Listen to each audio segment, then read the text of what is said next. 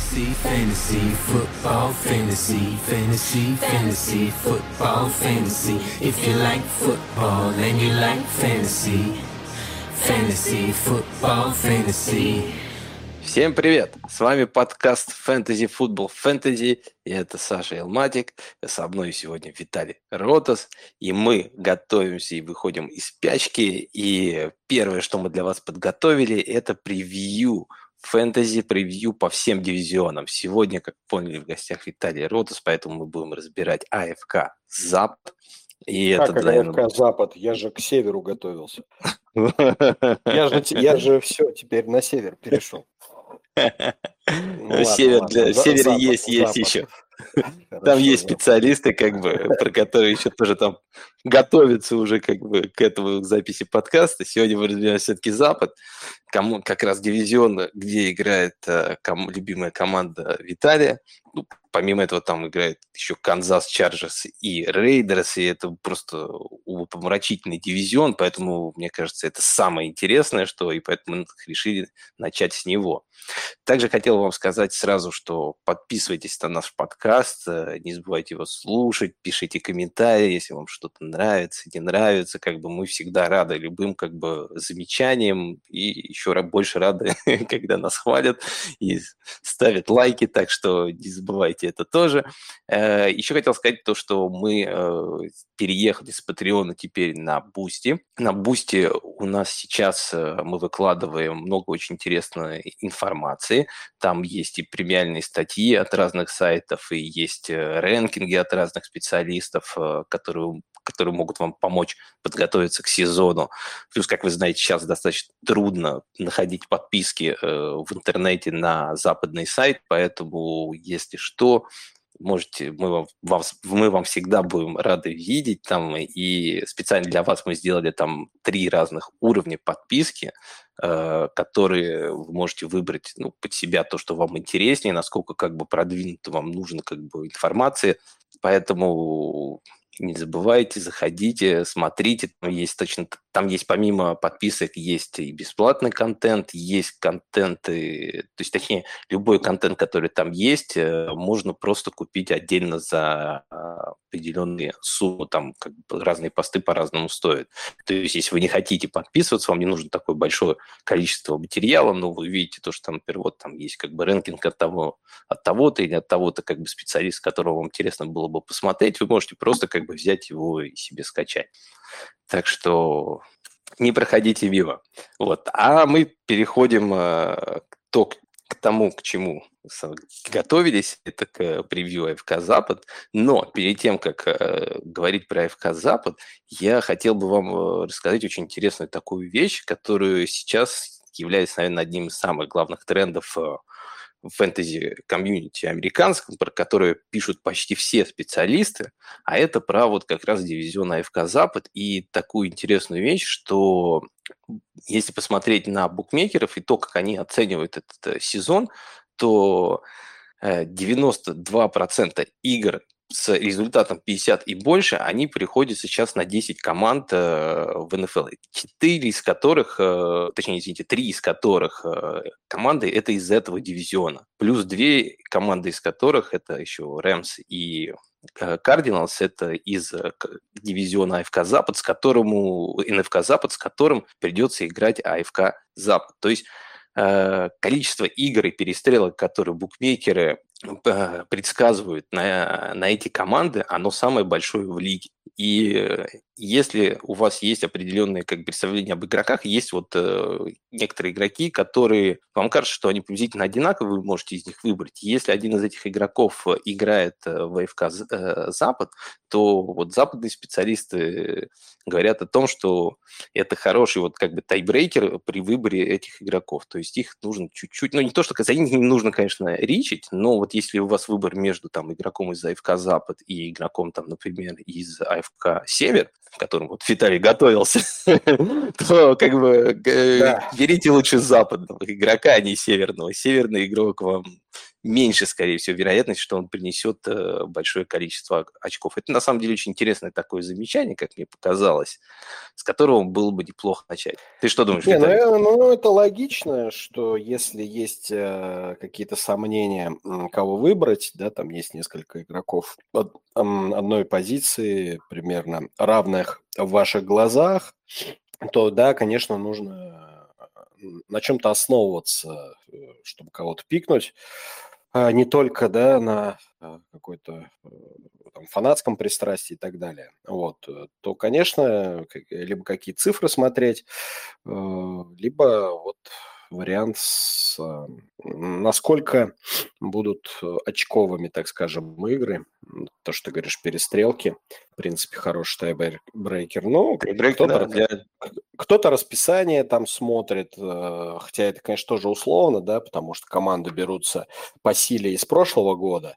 И условно, да, мы видели, да, что те же, по Цинциннати у нас один год сыграли, какой они там до выхода в Супербоул у них был сезон, вот, э, когда травмировался Буров, там Буров, что типа отрицательный же, да, по-моему, год какой-нибудь? Да, 5, да, да, да. 5, 11 или что-то такое они сыграли. Но они а четвертыми, по-моему, уже драфтовали. Да, на следующий Тогда год нас... они, они, они вышли в Супербол, поэтому понятно, что их перед сезоном записали, да, в расписании, что это эм, легкий соперник, а по факту получилось, что совсем не легкий. Поэтому на расписание лучше смотреть, это если уже ближе к плей-офф подходишь, когда уже все стабилизировалось, и по силам команд уже в текущем сезоне становится понятно, кто действительно сильный в защите, а кто действительно слабый в защите. Вот. А до старта, то есть когда мы драфтуем, наверное, на силу расписания э, лучше не смотреть. Вот, поэтому, согласен, да, согласен, согласен с тем, что если есть вот прям э, понимание, что вот э, игроки там этой команды или этого дивизиона будут участвовать во многих э, таких вот э, матчах, где будет набираться много очков, то это здорово. Ну, понятно, что тоже от, относительно, конечно, потому, потому что, да, допустим, э, в АФК э, Запад крутые квотербеки, там и ресиверы крутые, там наполнены ростеры и так далее. Но это же не значит, что у всех четырех команд э, там, плохие защиты, правильно? Ну, поэтому не, не факт, что это будет перестрелка, не факт. Но вероятность не, выше. Да, но вероятность так. выше, да, просто. Здесь же мы отталкиваемся от, в основном от вероятности. А так я с тобой согласен, что вот расписание, я вот на расписание не так сильно смотрю. Вот расписание, то, которое я обычно иногда еще присматриваюсь, это вот э, плей-офф, например, там то, что вот 15 по 17 неделю, 15, 16, 17 неделя, кто с кем играет, да, и вот в зависимости от этого я иногда как бы тоже как бы присматриваюсь к каким-то игрокам. Но, опять же, тоже могу сказать такую вещь, что 15-17 неделя э, все те же команды как бы планируется, что будут набирать много очков. Те же как бы Рэмс, Чарджерс, Buccaneers, Chiefs, Chargers. Вот как бы, ну, то есть как бы здесь тоже такой разброс, э, почти тоже команды все из АФК Запада. То есть, э, плюс еще тут такая интересная, знаешь, вещь, я смотрел по статистике, Буки пишут, что из этой, в среднем в дивизионе как бы побед будет 10 у каждой команды. То есть здесь они пишут, что будет 10 побед у Chiefs, 10 побед будет у Бронкос и 10 побед будет у Chargers. И всего лишь 8,5 у Рейдерс. То есть как бы этот э, дивизион, скорее всего, будет побеждать, как бы, ну, неизвестно, конечно, как внутри будет все раскладываться, да, но вот они считают, что как бы это реалистично, что три команды наберут по 10 побед из одного дивизиона. По-моему, такого еще ни разу не было. И все три выйдут в плей-офф. Сейчас с учетом 17 команд, которые выходят в плей я не удивлюсь, даже если 4. Это, конечно, не, как ну, бы очень маленькая вряд ли, но математически, да, математически 4 могут выйти. Но с другой стороны, как бы, как люди говорят, ну, это не так сложно, типа, сыграли внутри дивизиона 1-1, да, свои матчи, а остальные все выиграл. Ну и вот, пожалуйста, угу. 14-3 выходи. Да, ну, все, конечно, все равно не выиграешь, но там будет, ну, там достаточно только 4 как бы проиграть, и с учетом того, какие сейчас составы как бы в, в ФК Запад, это вполне, вполне возможно. Давай-то перейдем как раз к самому интересному, к первой команде, которая, наверное, больше всего изменений в этом межсезонье и самых интересных изменений, это Денвер Бронкос. Да? Денвер э, команда, которая поменяла тренера и поменяла квотера, самое главное. Про тренера мы, конечно, еще, я думаю, мало что знаем. Это был координатор Гринбея, зовут его Натанаэли Хакет, да? А про Рассела Уилсона мы знаем. Не, ну про Хакета мы тоже кое-что знаем. Все-таки это не с улицы человек пришел, да, а из Green Bay Packers, между прочим. Mm-hmm. Я специально для фанатов Green Bay Packers как бы поднимаю уровень их франшизы. Хоть они и не выйдут в плей-офф в этом году, но пусть пока порадуются. Интересные, интересные тейки уже идут. Мы только начинаем, а уже тейки такие. Я, знаешь, я думаю, что Green Bay вот не выйдет, наверное, в плей-офф, но я бы сказал другой так. Я думаю, что они могут не выиграть свой дивизион. Ну, я, правда, еще не знаю, кто их гонит, но... Я, я, правда, не знаю, кто в их дивизионе, но, в принципе... А кто там, кто их, кто, у кого они могут не выиграть? Ладно, это история там отдельно. Да, но это отдельно мы поговорим еще с Мишей Резаковым, я надеюсь, как раз вы разберетесь. То есть ты думаешь, что Чикаго, да, все-таки первое место займет? Ну, я, я думаю, Миша будет, что Чикаго надеется, по крайней мере. Но я думаю, единственный как бы там вариант это Миннесота. Если выйдет, вы, вы, ну, выдаст хороший сезон, в принципе, мне кажется, есть вероятность, что они могут их обратно. Ну ладно, вернемся, Не, давайте. Ну, ну, вот так вот, да, отвлекаясь, все-таки э, скажу, что и на э, старуху бывает проруха, э, бывает и флаг выигрывает Супербол. Поэтому, учитывая, что вот уровень кейс Кин... кейс Кинома, хотел сказать. Кирка Казинс. Кирка Казинса, они оба на К просто. Mm-hmm. Вот. Уровень для меня Казинс это вот примерно уровень Флака, когда, ну, Флака еще играл действительно в футбол. То есть такой середняк, э, чуть, середин, середняк плюс, да? Да, И да. вот э, мне кажется, что он вполне в один из сезонов может такой вот выдать прям год, когда у него все сложится, и спокойненько сыграть Супербоуле. Вот, поэтому на самом деле я бы вот э, для болельщиков Миннесоты, которые, наверное, тоже все время плюются, что у них не тот квотербек и так далее, ну, не списывал бы Казинса со счетов, мне кажется, он вполне стрельнуть может. Особенно если проблемы будут у Пейкерс. Ну, и знаешь, возвращаясь к, к прошлому сезону, в фэнтези, по крайней мере, все очень плюнули, можно сказать, на того же Кирка Казинса, а, угу. и его почти не драфтовал никто. Хотя я вот перед сезоном еще говорил, то, что очень странная такая как бы вещь. Тилин и Джефферсон уходят нам во вторых, третьих раундах. Угу. Ирв Смит угу. топ-12 тайтенд. Делвин Кук э, топ там 4-5 был раннинбеков. Угу. И э, но Кирк Казинс почему-то как бы там квотербек там 15-17 э, был. В итоге он закончил квотером, по-моему, восьмым. То есть как бы, когда у тебя вот есть игроки э, нападения вот такие, они могут вытаскивать тебя. А у них нападение, в принципе, достаточно хорошее сейчас. А это, ладно, давай как бы про, про это еще мы поговорим, а, вот поговорим немного про Денвер. И э, давай я сейчас сразу скажу то, что пришел вот Хэкет, да, вы взяли Рассел Уилсона, отдали No Фэнта Дрю Лока, ну, это самые главные такие, да, активы. И на драфте, ну, если говорить про фэнтези, кое-как релевантных игроков взяли только, наверное, Дульчи, считали Тайтенда, по-моему, да, больше никого не брали. Ну да, там взяли еще ресивера в конце, но это скорее на возвраты, чисто на возвраты. Да, э, в принципе, команда решила строиться от нападения, то есть полностью сменили защитную концепцию, включая тренерский штаб, э, включая подход к формированию ростера.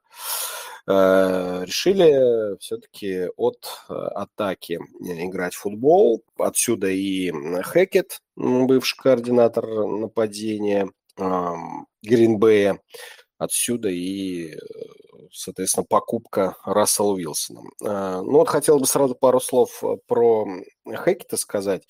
Он э, был координатором в Баффало начинал, потом э, был координатором в Джексонвилле и вот три года последних с упаковщиками работал. Так вот, если по среднему взвешенному нападению брать э, рейтинг DVOA, э, рейтинг mm-hmm. и так далее, то, в принципе, э, он э, с Роджерсом был девятый, первый, второй, вот если по последним годам, а с Бортлзом 18-30. И вот он 18 был как раз тогда, когда сам Блейк Бортлс сыграл в финале американской футбольной конференции. Да. Это тот человек, который был относительно фэнтези релевантен э, за счет мусорного времени, да, вспомни, сколько он mm-hmm. очков, да, тачдаунов да. вечно набирал там в четвертой четверти. Вот, э, то есть даже из Блейка Бортлза, не будучи главным тренером, а будучи именно координатором нападения, Хекету удалось э, сделать хотя бы на сезон приличного человека. Вот, по поводу координатора нападения Денвера, тут все понятно. Хэкет взял своего товарища по Пейкерс, тренера тайтендов Джастина Оттона, э, и вот он теперь, этот тренер тайтендов, стал тренером-координатором. Да, как э, понимаю, плейколить все равно будет. Плейколить все равно а, Хэкет, скорее всего. будет Хэкет, безусловно, а, безусловно. Просто нужно вот в разрезе э, фэнтези-релевантных игроков, когда мы дойдем до тайтендов, ну, не забывать, что вот координатор нападения Денвера бывший тренер тайтендов. И тут, знаешь, как говорится, крути не крути, а мне кажется, желание э, там своим э, любимым игрокам, да, тайтендам какие-то плей, особенно там в Red Zone, да, в зачетке, э, добавить какие-то. И поэтому вот может быть, может быть, здесь и Тайтенда Денвер даже будут релевантны. Ну, к ресиверам и Тайтендам еще подойдем. У меня тоже да, там есть интересный очень такой тейк, как бы говорят, особенно про Тайтендам. А давай вот первый вопрос, который вот стоит, мне кажется, самый интересный. Это Рассел Уилсон. Ну, Рассел по... Уилсон э, последние несколько Да, игрокам, mm-hmm. ты правильно сказал, что да, Фэнт ушел, если брать э, тех, кто отвечает за набор очков и тачдаунов. Фэнт Лок, Бриджвотер, а добавили Грега Далчича, да, вот в Тайтенда. По Вилсону, ну, ты сейчас скажешь, а я просто такое общее мнение выскажу, что, в принципе, фон, фон такой, что ну, неоднозначное мнение, типа, кто выиграл в этом трейде, да, вот мне кажется, так достаточно серьезно лагерь разделился, всяких специалистов и в целом, да, аналитиков, болельщиков, что вроде как у Рассела прошлый год был худший в карьере, ему уже 33 года, и типа вот они первые признаки того, что и поехал э, с ярмарки Рассел, и типа правильно сделал Сиэтл, что его продал Денвер. Вот. Ну, естественно, там другая сторона говорит, что нет, это просто вот там такой плейколлинг, такой плейбук, его зажимали, не давали играть в футбол, вот сейчас он в Денвере развернется, потому что все будет вокруг него и ради него. То есть два таких э, разных мнения. Естественно, одно для фэнтези печальное, второе для фэнтези очень даже радостное, потому что мы помним, 2013 год и Денвер, да, когда Пейтон Мэннинг пришел в 2012 и лучшее нападение в карьере, лучшие цифры в карьере Пейтона Мэннинга были как раз-таки вот э, в Бронкос, когда примерно так же все ради него делали, то есть команда вообще забивала на защиту, играл чисто от нападения там, и выдавал матч по 50 э, очков, набирая в игре в одной. Так что вот. Но при, но при этом, мне кажется, кстати, вот если говорить про ваш дивизион, мне кажется, все равно у Денвера одна из самых интересных защит э, в этом дивизионе. У вас очень хорошие, мне кажется, корнеры, э, есть, по-моему, топовый сейфти. Я не помню точно, что с лайнбекерами у вас, но, в ну принципе, ну, защита, мне кажется, очень... Ну, вот это единственная такая как бы позиция. Хотя я смотрел, в прошлом году у вас э, если брать, например, против выносов были не настолько плохие, как, как например, мы или Чарджерс, которые особо, по-моему, тоже не очень усилили эту позицию. Поэтому мне кажется, что как раз э, у... будет немножко у вас микс все-таки. У вас защита, мне кажется, будет э, достаточно неплохо как бы играть, что может, кстати, позволить раскрыться вашим раннерам. Ну, к раннерам еще тоже подойдем. Давай, знаешь, я хотел тебе вопрос задать, вот хорошо именно uh-huh. тебе, потому что я знаю, что ты в прошлом году, и, помню, позап... не помню точно, позапрошлом это было так или нет, брал Рассела Уилсона в середине uh-huh. драфта фэнтези. А, и, как я понимаю, особо не очень обрадовался это выбросу в прошлом году из-за того, что у него была травма, и он после нее особо так и не смог вернуться, и был таким чемоданом без ручки, который тяжело, ну, жалко выбросить, и ждешь вот как он все наберет, не наберет форму, но в итоге он так особо ее не набрал. То же самое было два года назад, когда он начал сезон хорошо и там просто как бы э, разрушал фэнтези, можно сказать, набирал много очков, а потом опять, по-моему, была травма, и те команды, которые были с Рассел Уилсоном, они очень сильно просели. Сейчас... Ну, раз... травма была только одна, если уж на то пошло. Это только 2000... Он вообще впервые в карьере пропустил игры в 2000... вот, в прошлом году. То есть до этого у него была идеальная статистика 16 из 16 вот каждый год, как только он в лигу попал. Ну, точнее, ну, ну, я извиняюсь, иначе была не травма. Но у него просто, я помню, точно был очень большой деклайн в, в продакшене, как бы, что его продуктивность очень резко спала к концу сезона. Там как раз они перешли, по-моему, больше на вынос, значит. Ну, одним словом, неважно, ладно. Я точно как бы смотрел то, что у него как бы два сезона, он начинал хорошо, а потом как бы по фэнтези как бы очкам очень сильно сдувался. И вот смотря сейчас, как бы раз все равно уходит где-то в топ там 6-7 как бы квотеров этого года. Это значит где-то все равно, где-то, ну, может быть, сейчас уже не пятый, шестой раунд, да, но седьмой, восьмой раунд все равно, я думаю, люди его будут забирать. Стоит ли он еще вот такого высокого пика, или все-таки в середине драфта лучше не рисковать еще раз с расом и взять кого-нибудь пониже, или наоборот, кого-нибудь повыше? Ну, смотри, у него за последние пять сезонов э, впервые в прошлом году было меньше 30 тачдаунов на пасе. То есть у него было 25 тачдаунов, он пропустил две игры. А до этого, вот ты про 20 год то, что говоришь, тем не менее у него был рекорд по тачдаунам в карьере. 40 тачдаунов он кинул. То есть очень-очень э, мощно для квотербека. Вот. Э, ну, как, э, все зависит от того, понятно, да, от ситуации, связанной с, э, со змейкой, да, как там у тебя расклады, кого тебе удалось взять, кого не удалось взять, соответственно, нужен, нужен ли тебе сейчас квотербек. В целом, вот я, я вот так скажу, я бы не целился ради Уилсона и не жертвовал бы никем, чтобы взять Рассела Уилсона. Да? Там, условно говоря, если вот он там доезжает, и все квотербеки, которых ты к тому моменту планировал взять, уже ушли, то можно взять Рассел Уилсона, а можно и не брать. Но там э, подниматься, там оверпикать его, это точно не нужно делать. Mm-hmm. Апсайт у него определенный, безусловно, есть, несмотря на то, что это будет первый год в новой команде, новый тренер, новый координатор, новый плейбук, новые партнеры и так далее и тому подобное. Э, тем не менее, у него всегда есть апсайт на ногах. Да?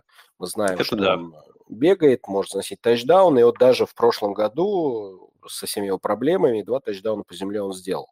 То есть вот он в 19-м 3 сделал ногами, в 20-м 2, в 21-м 2. И вот как раз в 20-м у него был рекорд, рекордная цифра, ну или так скажем, не рекордная, одни из лучших в карьере по земле. Он 513 ярдов набегал.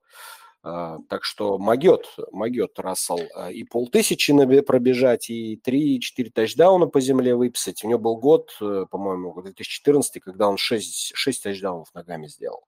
Вот. Mm-hmm. Понятно, что это было, был он молод, так скажем, да, был он э, где-то с пустой головой. Э, сейчас он уже, конечно, хватало ударов и повреждений, и, безусловно, тренерский штаб уже не будет его так э, вольно выпускать в открытое поле бегать. Но все равно близко к линии, очень даже легко он несколько тачдаунов у раненбеков или ресиверов украдет.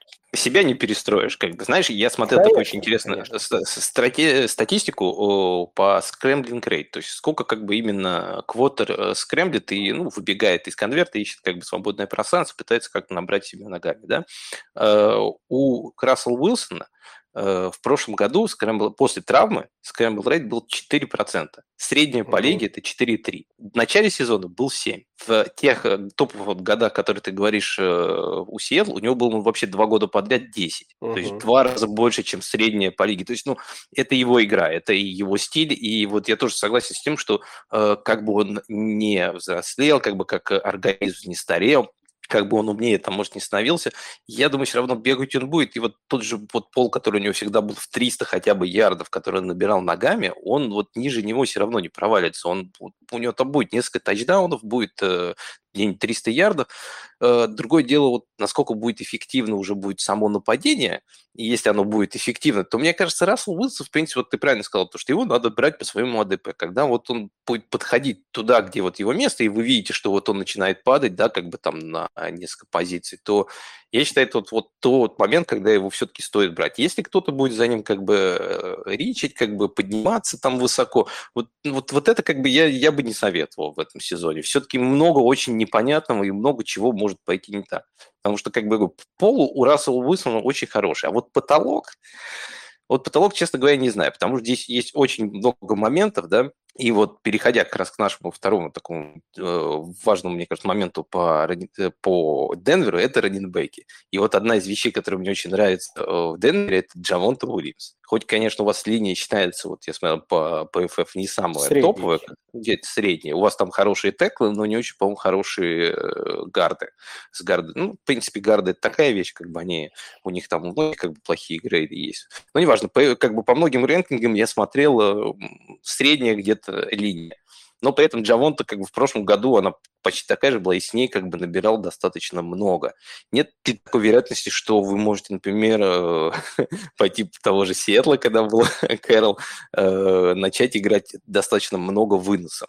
Я думаю, же... мы пойдем по пути Гринбея. Как ты знаешь, там а, а с выносом тоже в целом все в порядке. И там тоже, тоже да. комитет, если ты обратишь внимание. Там же Дилан, mm-hmm. да, и Джонс. Вот. Э, соответственно, у Денвера будет точно такая же история. Все-таки Хэкет э, явно захватил с собой бумажки и файлы разные интересные, вот, и, естественно, он не, не выписывает э, плейбук с нуля, там, открывает чистый лист в Word и начинает придумывать, там, как, как бы начать строить в Денвере нападение, сочинять. Нет, конечно, он просто берет тех игроков, которые есть в Денвере, сравнивает их с, тем, с теми игроками, которые у него были э, в Пейкерс, и там корректирует что-то в, там, в большую, в меньшую сторону, что-то так же. И вот в части выноса я считаю, что будет примерно такая же картина, когда будет... Э, не, ну, то есть Гордона же не случайно вернули. Э, вполне себе могли Гордона не переподписывать и ехать на Джавонте, тем более, да, Джавон в том году доказал, что он может быть РБ1 может, спокойно. Да.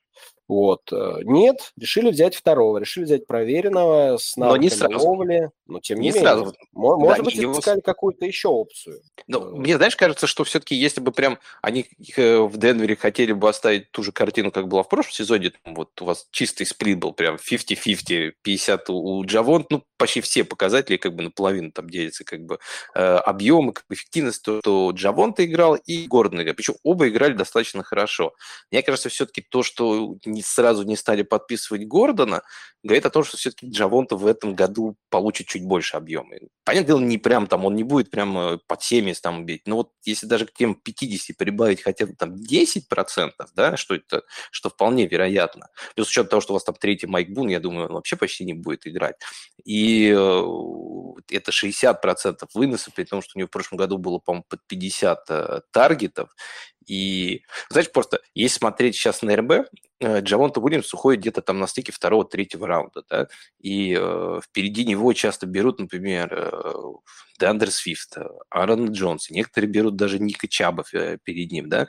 Мне кажется, эти игроки, даже на самом деле вот Дерек Хенри и Наджи Харрис, которые уходят намного выше него, которые уходят в начале, в середине первого раунда, они не имеют вот такого потолка, который есть у Джавон. Потому что Джавонта, как мне кажется, имеет потолок РБ-1, ну, как бы как Джонатан Тейлор э, на второй сезон. И он может выстрелить...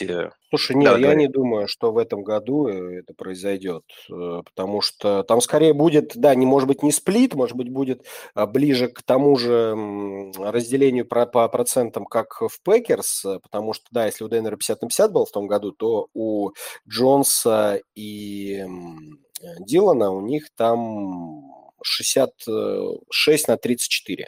То есть, да, э, две трети к одной трети примерно. Вот, я думаю, вот у Денвера также будет, скорее всего, будут постепенно увеличивать объем э, для Джавонты, но все равно Гордон достаточно будет получать мячей. И вспомни по тачдаунам, по-моему, 8 было у Гордона и 4 только у Джавонты. И Zone, кстати, забирал в том году Гордон, а не Джавонта, как ни ну, странно. Но это, это, но, кстати, самое интересное, все равно, вот я смотрел статистику, да, вот если разбивать раннеров там на категории, да, вот как тренеры любят их использовать, там, long down distance, как бы длинные, как бы short down distance, inside five, как бы, да, вот э, на третьих даунах, я смотрел, что там вот точно так же был прям сплит везде, то есть Джавонту даже в руки Сизнах все равно ставили как бы в двухминутное нападение, то есть как бы не боялись, что он там как бы, может быть, не сможет как-то заблокировать или куда-то не туда пойти. На, на goal line его тоже ставили вместе с Гордоном, просто Гордон был более эффективен э, немного как бы на на goal line е, но все равно его ставили, как бы не боясь, что как бы молодой Рутис возьмет там и зафамблит.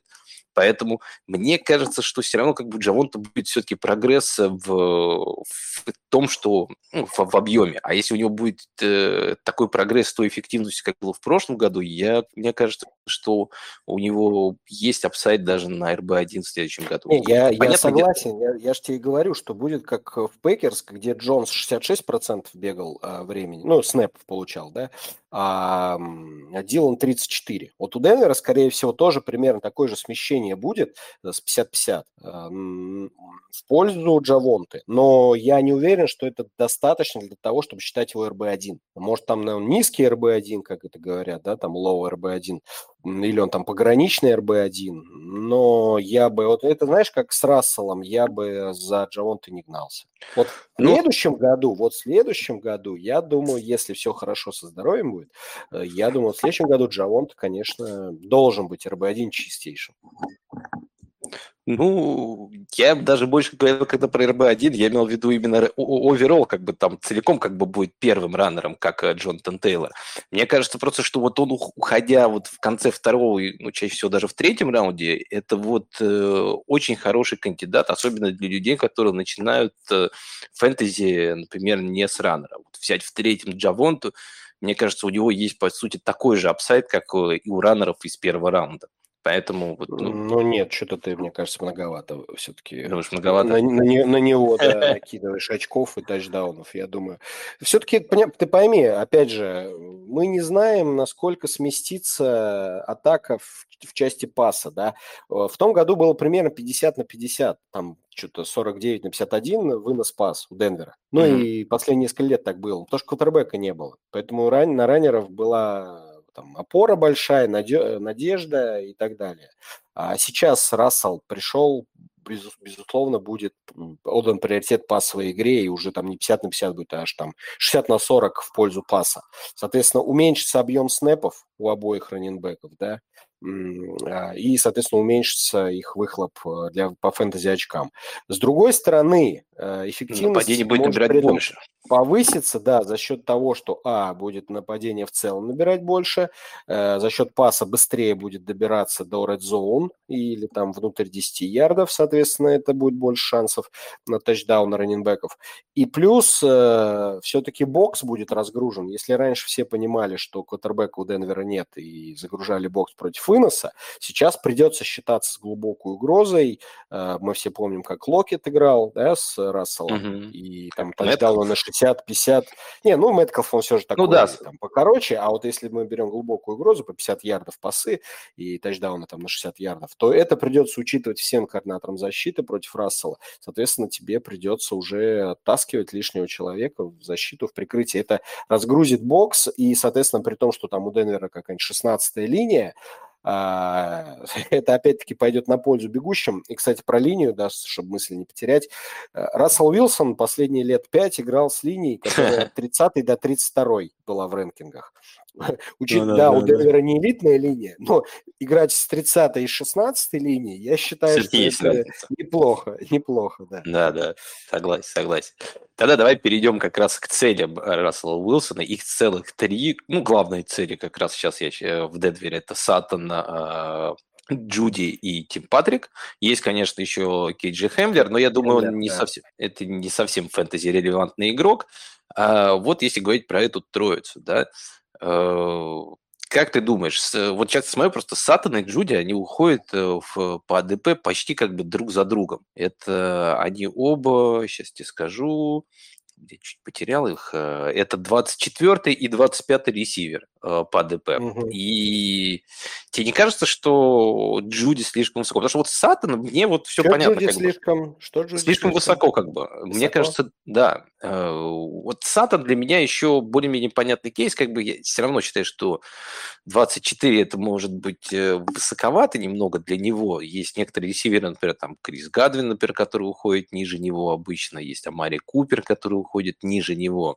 Но все равно Сатан, как игрок, э, мне кажется, это будет точно как бы X-ресивер у вас, который будет постоянно находиться э, на поле. Если посмотреть вот прошлый сезон, да, ну, просто для некоторых людей, как бы, если кто не смотрел Денвер, чтобы стало понятно, Тим Патрик играл 72% снэпов аутсайд, то есть на бровке. Э, Сатан играл, по-моему, 70, а, 88. 88. Да, а Джуди играл всего лишь 26 и 74% в слоте. То есть, как ну, бы, э, да, он чисто будет э, слот-ресивером. Еще самое интересное, я смотрел такую статистику, что Денвер, когда использует... Понятное дело, что мы говорим про прошлый сезон, сейчас немножко как бы тренерский штаб изменился, но все равно вот если посмотреть на использование 12 персонал, как бы, или 21, да, то там цифры почти такие же, как бы Сатан под 80%, Патрик 76, Джуди 23. Вот если когда играли 21 персонал, у Патрика Сатана вообще по 85, а Джуди вообще там было 15, как бы. То есть э, если мы увидим еще сдвиг немножко как бы вот в сторону, что, например, Денвер будет меньше пользоваться 11 э, персонажей, что будет меньше как бы трех ресиверов, то Джуди это один из главных игроков, который как бы будет, не будет выходить на поле. А с учетом того, что у вас есть неплохой фулбэк, есть теперь два хороших, ну, как хороших, есть Альберто и есть Дульчич, есть два тайтенда, которые могут играть. Это все выглядит, как мне кажется, не очень хорошо для Джуди. Нет? Ты что думаешь? А, я согласен, что мнение по Джуди, оно неоднозначное. И вот даже готовясь э, к подкасту, не только по северу, да, э, знаешь, как в анекдоте, да, там, студент, вы, это что, говорите, я ничего не понимаю на иностранном языке, говорит, ну, китайский, говорит, нет, вы, говорит, по-корейски говорите, а, говорит, ночью не, не тот учебник взял. Да-да-да. Я тоже ночью не тот дивизион. Нет, я шучу. Вот, э, я даже вот, готовясь к подкасту, э, вот один ресурс пишет, под рубрика «Слиперы» э, и «Басты», и у другого слипера и басты. Вот у одного Джуди в слиперах, а у другого Джуди в бастах. Знаешь? И примерно э, у них такая хорошая аргументация, плохую они как бы вычеркивают, как будто ее нет. А у других наоборот. То, то есть все плохое, а хорошего у Джуди ничего нет.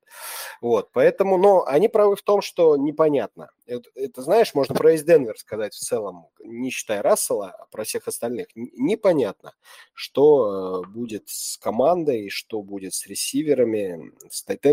Это вот из серии когда я э, для себя да, всегда игнорировал игроков Денверов в фэнтези, и не брал там ни Сатана mm-hmm. даже, ни раненбеков, никогда никого, ну, потому что понимал, что квотербеки плохие.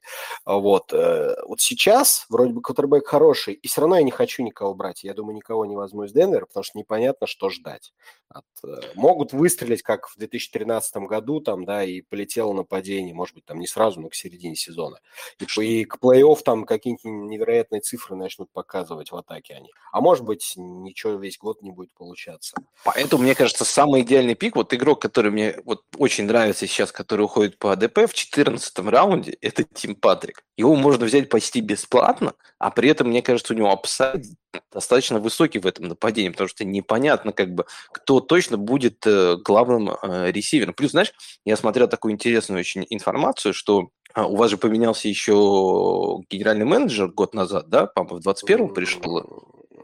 Ну да, после 20-го а, сезона, сезона. Да, после 20-го сезона. И если смотреть вот на Джордж команду, Пейтон. да, Джордж Пейтон, да. И э, это человек, который в это, по-моему, межсезонье дал extension э, в прошлом. Саттону. Они, по, по, по прошлом, да. прошло, они по ходу прошлого сезона дали и Саттону, и Патрику. И Патрику. А, но при этом как бы Джуди это все-таки игрок, которого пикал еще С предыдущий. Раунда.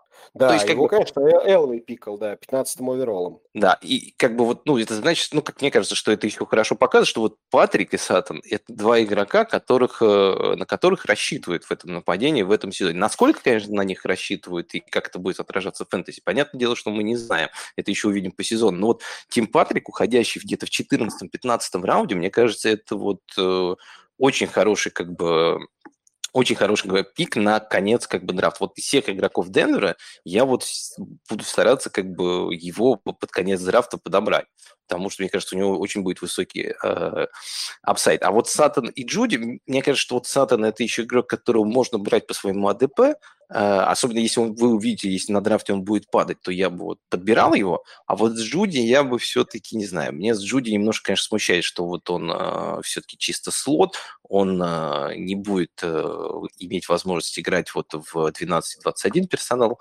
Ну, смотри, я тебя Поэтому... прерву. Я думаю, там будет, конечно, больше 11 персонала, да, ну, с тремя ресами.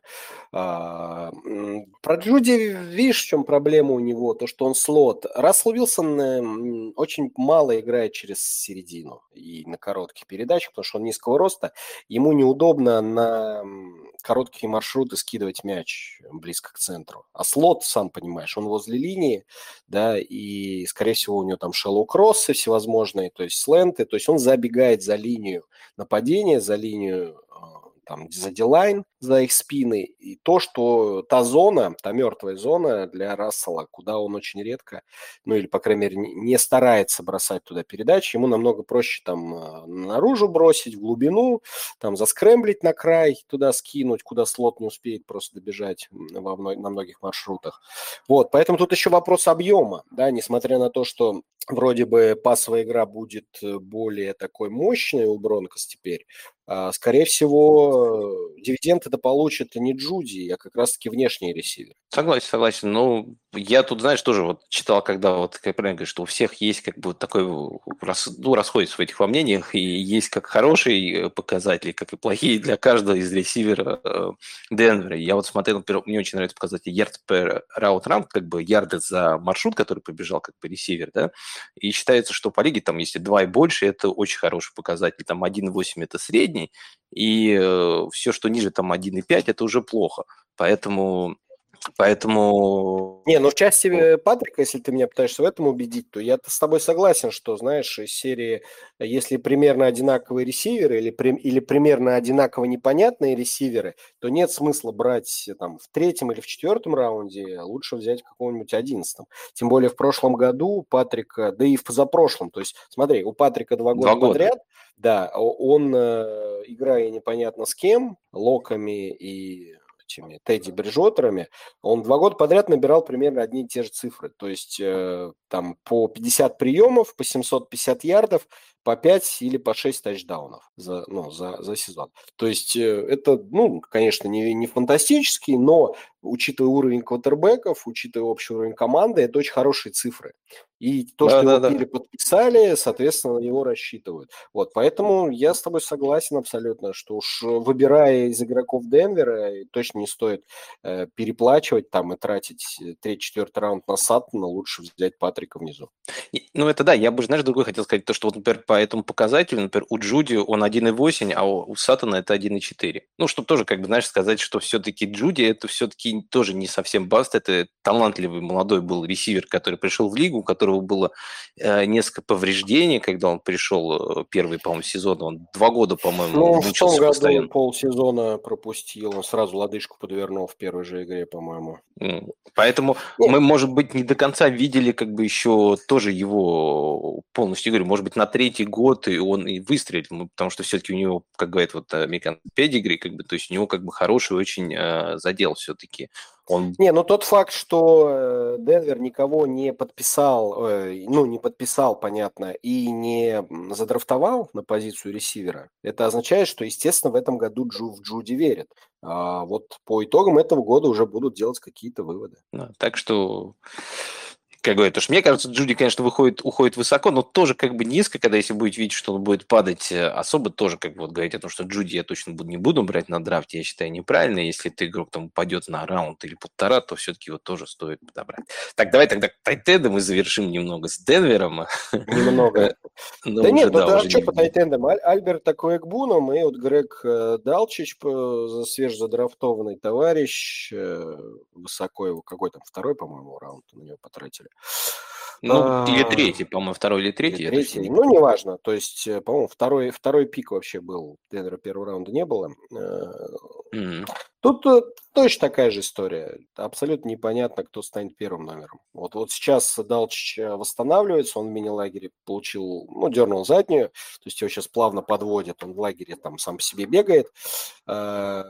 Альберт сейчас с первой командой тренируется. Что будет дальше, вообще непонятно. Но вот я повторюсь, да, то, что ты будешь координатор и тренер тайтендов, я думаю, достаточно много будут тайтендов задействовать в атаке.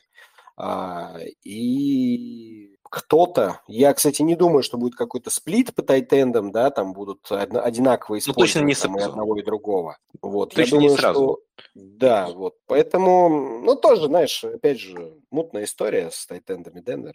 Ну, да, и к тому же Альберто Можно вообще, есть... вообще, вообще никого не драфтовать. Я думаю, все они будут на ФА потом лежать. Ну, я думаю, Альберто один вот из тех э, тайтенов, которого, если вы там уж до конца дотерпели, перед вами там уже забрали 10 там, или 11 тайтендов, из них вот осталось как бы непонятные игроки, как бы а Альберт О, в принципе, может дать вам небольшой буст, но, опять же, это, мне кажется, игрок больше как бы для Red Zone, который будет зависеть очень сильно от тачдауна. Ладно, давайте ну, Денвера. Учитывая, да, заканчивая, учитывая то, что ты говоришь, что много будет э, по, ну, более да, эффективное нападение, более многоочковое, соответственно, есть шансы, что и тот же Альберт больше просто-напросто объема получит, вот все, и какие-то лишние тачдауны заработает. Да, согласен. Так, давайте перейдем к следующей команде, которая тоже подверглась не таким большим изменениям, да, но все-таки небольшим изменениям э, тоже. Это Канзас Сити Чифс. Ну, да, как Патрик... небольшим? Ну, с Патрик Махомс еще на месте, Тревис ну, еще на месте. Клайд Эдвардс-Элэр все еще там почему-то как бы. Но команда потеряла Тайрика Хилла, и это, наверное, самая главная их потеря, потому что там все вот эти Даррел Уильямсы, э, которые уходили, это не такая большая потеря. Они подписали Но... Рональда Джонса, да. угу. подписали Ма- Джуджу Смит-Шустера. Да, и Маркиса Вальдеса Скентлинга. Да, и плюс еще они задрафтовали Скай Мура. Э, во втором mm-hmm. раунде, если не ошибаюсь, э, да, достаточно интерес, интересного игрока. Говоря про Канзас, вот если вот так смотреть, вот мы говорили про Рассела, да, вот Махомс, вот его последние два года многие брали вообще как бы к, на драфте первым квотером, брали его в третьем там раунде, да, и в прошлом году, например, закончил как бы четвертым все-таки квотером. Это, опять же, не так плохо, да, но стоит ли все еще брать его высоко, если говорить про третий, четвертый раунды? Потому что все равно, мне кажется, ну, во всех лигах он далеко не упадет. Будут, может быть, люди брать там Алина выше него, да, там, ну, может быть, Кайлера, там, еще Ламара. Ну, вот, вот мне кажется, это вот прям лимит. Все равно Махомс будет ходить там топ-3. А Херберт, вот еще кого я забыл. Вот, э, вот эти, может быть, еще выше него будут, но... Ну, слушай, Махомс будет уходить в топ-5 это 100%. То есть, э, там, наверное, сейчас Аллен будет первым с большим отрывом везде у всех. А вот дальше будет такая четверка, вкусовщина из серии Мюррей, Херберт, Махомс, Ламар. Вот я думаю, mm-hmm. как-то так. Э, ну и все остальные уже там внизу, где-то вокруг или вместе с Расселом Вилсоном, там Джалина Хёрдс, вот, Расселы, Прескотт и да, так далее. Да. Вот, Том Брейди, э, Буру. Да, вот, поэтому, хотя, кстати, Бурова не знаю, почему так низко упал, но ладно. Э, поэтому я думаю, тут, э, опять же, да, загоняться, наверное, за Махомсом не надо. Если вы чувствуете, что он уже пробил там свое АДП и начинает падать, и вот у вас есть возможность, там, не жертвуя ни, никем, э, там, идя по своей драфт-стратегии, вы планировали взять Квотера, и вот он доезжает до вас спокойненько, Патрик, я думаю, пропускать его не нужно, нужно брать. Э, понятно, сомнения насчет отсутствия Тарика Хилла и каким образом сможет команда его заменить. Мы, наверное, об этом поговорим. Но в целом мы понимаем, что компетенция э, Махомса не строилась на одном ресивере. Это, Это точно, кстати, да. отличие от Аарона Роджерса, да, вот, который, у которого очень похоже на то, что он очень зависим был от Адамса. Ну, про на Гринбэй мы еще посмотрим. Это тоже будет очень интересная команда в этом году. Нет, это я к тому, что вот в, этом, вот в этом рэнкинге квотербеков Аарон Роджерс не в топ-5, понимаешь? Не в топ-6. Он очень ну, низко, Аарон Роджерс. Роджерс мало набирает Давай. ногами. Все-таки вот как, как, тот же, как Буру, почему еще тоже его так высоко не ставит и выше особенно этой пятерки, потому что это игроки, которые имеют очень хороший как бы пол и, и набирать ногами и достаточно хорошо бросают. Поэтому их так и отделяет. Канзас, Но... если ну смотреть э, вот на того же Махомса, я с тобой полностью согласен. Если как бы Махомс начнет э, падать, но для меня все-таки, знаешь, вот раньше я вот ну, Махомса раньше пятого раунда бы не брал. Вот, потому что все-таки я смотрю на мне тех кажется, игроков, которые уходят. Ну, мне, знаешь, кажется, что вот те игроки, которых ты можешь взять на других позициях, да, они интереснее и дадут тебе больше как бы ценности, чем э, Махомс. Ты, если как бы, ну, понимаешь, как бы, если не Махомс там уйдет до пятого раунда, ну, кто-нибудь там, либо Ламар, либо Кайлер, они точно так же туда упадут. Если вот вы хотите взять квотера пораньше, то это вот, э, мне кажется, что я бы раньше пятого раунда все равно не брал бы квотера в этом году, потому что они все, вот как ты говоришь, они четыре как бы более-менее похожих, и чем как бы ниже ты его возьмешь, кого-то из них, да, тем больше как бы ты топчиков сможешь э, набрать наверху. А разница между ними по очкам за игру, я не думаю, что будет большая. Поэтому... Да нет, здесь я, здесь я тоже с тобой согласен. Я просто сказал, что вот если у человека есть цель взять Махомса, и он до него спокойно доезжает, то не надо его пропускать. Можно, можно взять, это надежная опция, да, да. все такое прочее. А если, да, ты не заряжен, что именно тебе нужен Патрик вот там в этом раунде, конечно, можно спокойно ждать, кто там ниже съезжает, тот же Кайлер, почему нет? Или Херберт Кай... там. Кайлер тоже такая сомнительная история, учитывая Ой, отсутствие знаю, ресив... ресиверов у него. Кидать-то не взяли, взяли, взяли Маркиза. И все? Они причем, ну, они на самом деле еще в прошлом году были достаточно такой ран-хэви команда, они очень больше выносили, чем пасовали, и при этом все равно Кайлер набирал много, потому что как бы у него очень, конечно, высокий пол в плане ну, набора. да, пол на, на ногах, это понятно. Но это ты обсудишь с кем-нибудь. Да, еще. с кем-нибудь, да, еще. В мире всегда это... есть красные, фра... красные флаги, есть, наверное, практически у каждого да. игрока, даже у первого оверолла, кого-то первым пиком не брали на драфте, даже у него есть красные флаги. Поэтому... Ну, к примеру, тот же Джош Аллен, да, человек два года подряд становился QB1 по итогам сезона. А, три раза подряд, последний раз э, становились, по-моему, первыми квотерами по фэнтези. Это был э, Винс Йонг еще из Сан-Франциско. То есть, как бы, ну, это очень редко случается, что три года подряд один и тот же игрок становится QB1. Поэтому, как бы я говорю, тут красный флаг, флагов можно для любого из них придумать. Ну, да. Поэтому как бы я перейдем тогда к выносу, да, к раннерам. А, у Канзаса на самом деле меня немножко это удивило. Я смотрел все рэнкинги, и у них всех как бы сайтов, я смотрел как PFF, смотрел Уоррен Шарпа, э, все ставят в топ-5 их линию. Это топовая линия, все считают. И сейчас, с учетом того, что как бы Тарик Хилл еще ушел, да, будет, будут ли они больше использовать раннера? Будут больше ли данкофов, как бы? У них изменилась э, линия за этот год, ну, за это межсезонье? По сути, она прошлогодняя осталась, правильно? Ну, в принципе, да. Я вот смотрю сейчас вот, Орландо э... Браун, Туни, Хамфри, это все, по-моему, в прошлом году они тоже были у них. Да, да, да, все были те же самые. Сейчас, правда, вопрос по Брауну, да, который бастует в лагере, ну, не присутствует в лагере, не подписывает франчайз-тег, и пока непонятно, в, в какой форме форме он подойдет к сезону, если он все-таки решится играть, и не будет ли он вообще сезон бастовать, чтобы на свободным агентом уйти. То есть пока большой вопрос, а это левый текл, если что. Но да. даже если мы предположим, что он играет и все окей, то есть по сути будет та же самая линия. И вот в том году вот эта же самая линия а, была 13 а, ну за этой же самой линией вынос а, у Чивс был 13 ну в среднем, да, ярда за игру, 13 в лиге, по тачдаунам за игру 15 в лиге, и по количеству выносных розыгрышей за матч до 20 в лиге. То есть это, скажем так, вынос был средний у команды. Не сказать, что он был плохой, это точно нельзя так говорить, несмотря на все мнение там, да, твое или кого-то еще по поводу Клайда Эдвардса и Лейра. Но в целом, мы говорим в целом, вынос был средний по лиге, не провальный, это уж точно. Да, я, кстати, ошибся, Джо Туни как раз единственный, кто пришел в этом году, левый гард. Ну, неважно, как бы так четыре как бы, позиции остались те же. Вот, ну, смотри, как бы в прошлом году был Тарик Хилл. Тарик Хилл очень много использовали на всяких джет-свипах, как бы много и скрины как бы использовали его, его повсюду двигали, и э, нужда именно в в раннерах, и особенно в скидках на раннерах, да, э, у Канзаса не было. С учетом того, что не будет Тарика, нет ли такой вероятности, что они будут пытаться больше как-то их заигрывать? Потому что мы видели в плей-офф Маккинон, в принципе, э, налови, налавливал там нормально в, угу. в, в, в играх. Поэтому я вот смущает единственное, что как бы вот они обратно все-таки подписали Макина. Знаешь, вот до того, как они подписали Макина, когда у них был вот Клайд и Роджер, мне вот такая пара более-менее нравилась. Как бы. И еще смотреть, если посмотреть на то, что э, Клайд Эдвард ЛР, там это РБ-34, который, по-моему, сейчас я точно посмотрю. Так, так, так нет, он чуть, а он повыше 27-й сейчас э, раннер, но он все равно уходил где-то в пятом раунде. То есть, знаешь, в прошлом году, если Клайд уходил как бы в третьем, то сейчас уже в пятом. В пятом, я считаю, как бы его, ну, это уже как бы его место. Это нормальное место, где его можно драфтовать.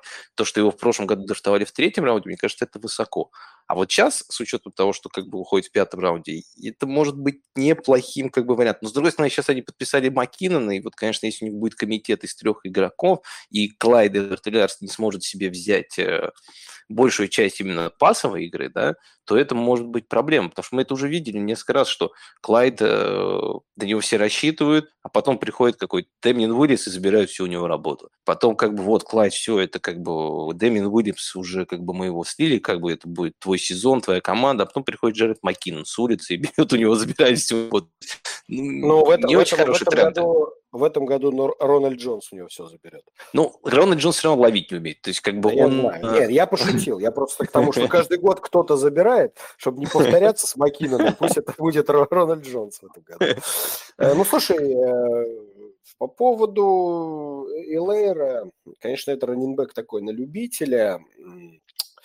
Скорее, больше фанпик я думаю. Ну, либо такой, знаешь, жест отчаяния, когда ты там всех э, раннеров пропустил ради тайтендов, ресиверов и квотербеков и решил их там где-то набирать середины в конце, то да, для тебя будет Элэр топчиком. Вот. Все остальные, скорее всего, будут пропускать. Ну, здесь я согласен, да. Тут, э, если вот вы начинаете свой драфт без раннеров, то, в принципе, у Клайда все равно есть хороший upside, потому что он играет топового нападения, которое угу. немного перестраивается и может э, реально как бы перестроиться больше как бы на пас на раннинбека. Единственное, что как бы не факт, что это будет Клайд, но все равно как бы там другие, например, вот сейчас скажу, раннеры, которые вот рядом с ним. 26-й раннер это Дэмиен Харрис, 25-й Эй Джей Диллон, 28-й Девин Синглтери, 29-й э, Майлз Сандерс, 30-й Тони Поллард. То есть из этих все равно раннеров я бы предпочел взять бы Клайда Эдвардса Согласен. Что, есть, из, вероятно, из согласен. Вероятность, что он заиграет, если в этих раундах нужен будет раннер, намного выше. Вот. Угу. Так что с Клайдом все понятно. Теперь давайте разбирать самую большую как бы кашу. Это ресиверы Канзаса. Э, сейчас э, там, э, если смотреть по ADP, то выше всех уходит Скай Мур, и я как вот так иногда слежу за ADP. Да, да ладно, и... серьезно? А мне я думал, Маркес Вальдес Скентлинг самый... Не-не-не-не-не. И самым высоким сейчас уходит сейчас я переключу просто на ресиверов, уходит выше всех Скай. А, нет, я ошибся. На самом деле, выше всех все равно сейчас уходит Джуджу Смит-Шустер 33-м, а Скай Мур уходит э, чуть ниже там. 79-м. Не, 54-м, да, он. Ну, знаешь, между ними, между ними МВС стоит? Не, он за ними 57-й. Очень странно. А ты как бы нравится как бы МВС больше всего из этого нападения? Ты думаешь, что он сможет как бы единственный, кто сможет заменить Тарик Хилла в этом нападении? Я бы не, не сказал, что, понимаешь, я не думаю, что и точно этого не будет, они не найдут замену. Это знаешь, как э, в Маниболе. Они будут искать сумму, будут искать угу. ярды и тачдауны, которые они потеряли, но не за счет замены один на один, а за счет замены один на два или один на три. И вот э, в замене один на два, скорее всего, это Джуджу Смит-Шустер и Марк, Маркес Вальдес Скентлинг. А, вот здесь я бы больше доверял Скентлингу именно как глубокую угрозе. Он намного быстрее, чем Джуджу Смит-Шустер. Я вообще думаю, что Шустер будет слотом, а, а на краях будет Скай Мур и Скентлинг, но все-таки Скай Мур... Он... слот. Он маленький Думаешь? очень, очень плохо против пресса играет обычно, да, и он э, в колледже у себя играл слота, да? плюс играл непонятно в каком колледже. Слушай, еще. ну тогда я вообще не понимаю, кто на краях будет играть. Один э, MVS. Ну, они могут там меняться, тоже, знаешь, как бы они Скай Мур, Джуджу будут как бы бегать туда-сюда. Джуджу все-таки может играть чуть с краю, он у нас э, играл несколько сезонов, да. Но он но... старый уже, он медленный. Ну, во-первых, он не совсем старый, он давно как бы в лиге просто, но он еще Ему не такой... 27, 28 уже, 28, наверное, лет. Сейчас посмотрю. Слушай, ну, не но... знаю, вот я, я не вижу никого, я не скажу, что Маркис там, МВС а, станет там в VR10. 25. Там, Странно, он так медленно бегает тогда? Вот, но э, опыт игры э, с тем же Роджерсом, я считаю, что это очень, очень хороший опыт. Э, он большой, да, он же 6,4 высота, ну, рост mm-hmm. там 200 с чем-то фунтов, у него большая высокая цель, и скорее его зажимали, я так думаю, в Пэкерс, потому что там и Лазард был, да, но все равно в целом все на Адамса шло. И как Были ты говоришь, парни Роджерса. Да, да, и как ты говоришь, что, может быть, Джуди там не мог раскрыться первые два года, вот точно так же я думаю, что и Маркес э, Вальдес Кентлинг, может быть, попросту не смог э, раскрыться э, в таком одномерном нападении, где вот есть первые цели и все остальные, а кому из всех остальных кидать вообще по барабану Роджерсу. А вот в данном случае уже нету первой цели. Вот уже есть все остальные, и среди них все равно первая э, цель, да, такой условный VR1, с кого нужно будет начинать э, прогрессию, все равно кого-то нужно будет выбирать. И я так думаю, что это будет э, Марк, Маркес Вальдес-Скентлинг. Ну, ты идешь как с Тим Патриком, то, что как бы когда непонятно, берем самого игрока, который уходит ниже всех. Не, ну ниже всех, вот как ты говоришь, там лучше всех Шустер, а, там грейдится, да, а хуже всех МВС и Скай Мур. Я вообще не понимаю хайпа по Скай Муру. Ну, ну, ну и что, что ну, ну и что, ну вспомни, когда CEH приходил, да, э, в Чивс. Все, я, ребята, это RB1 фэнтези. Готовьтесь. Это мега нападение, все он там наловит, ну и что, и где, и как. Не, согласен. Но знаешь, вот э, я всегда вот когда в фэнтези смотрю на некоторых игроков, которых я не очень уверен, и которые вот достаточно возрастные, и у которых есть небольшой decline, ну, как, например, того же Джуджу, да, как бы Джуджу вообще вот у него был один хороший сезон, э, когда было, у нас было хорошее нападение, когда Бен как бы очень много кидал, а последние там три года он по грейдам, PFF, он WR4, 5 и 5. То есть как бы, ну, он явно сильно сдал, там, конечно, может, в один год сказалось травма, но один, ладно, но три года подряд ты не можешь как бы так плохо показывать как бы игру, как бы, ну, не сдав как бы в качестве. У него, правда, ты говоришь, как упала куда-то скорость, он совершенно как бы медленно ходит. Поэтому вот он уходит сейчас. Чувствуешь, он даже не бегает медленно, он даже да. ходит медленно. Вот, вот смотри, он уходит, например, на всего лишь на одну позицию выше, чем э, Хантер Ренфру, и за ним уходит Девонта Смит, Майкл Томас, э, Бейтман. То есть вот, вот это игроки, которые Дрейк Лондон даже, как бы мне эти игроки намного больше нравятся, чем Джуджу. Я вот, вот Джуджу в этом сезоне совершенно не верю. А вот Скаймур все-таки... Плюс у него, опять же, однолетний контракт э, с Чифс. Да. А, и поэтому опять никаких да, гарантий с учетом нет, того, что, на него команда рассчитывает, понимаешь? Да, да. Ну, если даже я вот вспоминаю прошлый год, да, когда он все-таки переподписал с нами контракт только в основном из-за того, что он никому в лиге был не нужен. Ну да. То есть, как бы, ну, это это, мне кажется, что какие-то что-то как бы вот у него там с организмом случилось, как бы вот он не может как бы... Конечно, может быть, Махомс даст буст какой-то, но я все равно в это особо не верю. Тот же, тот же Скендлинг, он трехлетний на 30 миллионов, да, допустим, подписал. То есть понятно, на кого офис рассчитывает хотя бы год-два, ну и следующий, да, сезон. Не, мы не берем, что все три года Скендлинг отыграет, ну хотя бы два. То есть понятно, mm-hmm. что он, он в долгосрочных, относительно долгосрочных планах есть.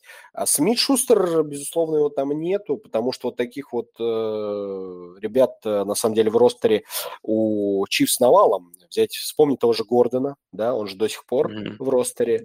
А-а-а. Возьми Микола Хардмана, возьми. Да, кстати, еще есть Хардман, который... Который, на самом деле, по габаритам, по размерам, точно такой же, как Хилл, и скорость у него примерно такая же. У него там, скорее, проблема с руками, да, и проблема с маршрутами. С маршрутами, Но... да. Ну, вот я думаю, на тех же, как ты говоришь, джетсвипах и так далее, будут Хардмана задействовать, потому что он мелкий, резкий. Может быть, Скаймура, не знаю. Ну, я в Скаймура не верю только потому, что у Рида достаточно сложное нападение, это раз. А во-вторых, есть Трэвис Келси. Это здесь, да, мы сейчас к этому перейдем. Просто хотел сказать, знаешь, что такое, говоря, вот просто у меня иногда бывает такой подход в фэнтези, что если я вижу некоторых ресиверов, особенно из одной команды, которые ходят э, одинаково, я предпочитаю все-таки брать молодость. Я просто, просто МВС мы уже видели. Мы увидели его потолок с, все-таки, мне кажется, немного с Гринбэем. Да, я понимаю, что, может быть, нам его как-то да, не я, так я думаю, мы не, мы не видели потолок. Как его Но... можешь увидеть? Как? Ну, не знаю, мне кажется, все-таки э, талантливые ресиверы, они себе таргеты притягивают. То, что как бы это все-таки не топ-пресс там а, уровня, как, ну, понятное дело, не Тари Хилл, да, как бы, но даже уровня там VR1, VR2 все-таки, мне кажется, нет. А вот Скаймур мы его не видели, я то, что видел его по пленке, да, он играл там непонятными колледжами, но парень электролизованный, он резкий, быстрый, если он сможет это перенести все в НФЛ, то у него есть просто upside, мне кажется, чуть больше. Поэтому, ну... Ну, слишком, слишком много если и слишком да, много да. целей. Слишком много целей у Махомса. Тогда давай поговорим о игрока, о игроке, у которого очень мало если, я думаю, и да. это Трэвис Келси, и я думаю, что это очевидный тайтет один в этом году. Да, это человек, который опять, уже... Опять первый раунд, опять первый раунд. Ну, я думаю, да, я думаю, сейчас э, Трэвис Келси, конец первого раунда, это будет точно так же уходить, и, и, честно говоря, я с этим полностью согласен. Если вы хотите начинать свою команду строить именно с тайтенда, то это лучшая, наверное, как бы опция, которая есть, потому что это нападение, я думаю, будет грузить Келси еще больше в этом году. Давай да, я тебе еще один хот-тейк э, кину. Давай. Как считаешь, э, Келси будет лучшим ресивером Чивс? Ух. Ну, и не тогда, знаю, не... и тогда, и тогда, если ты, допустим, поверил для себя в эту мысль, ты уже берешь не, не начинаешь строить команду не с лучшего тайтенда, а начинаешь команду строить с лучшего ресивера.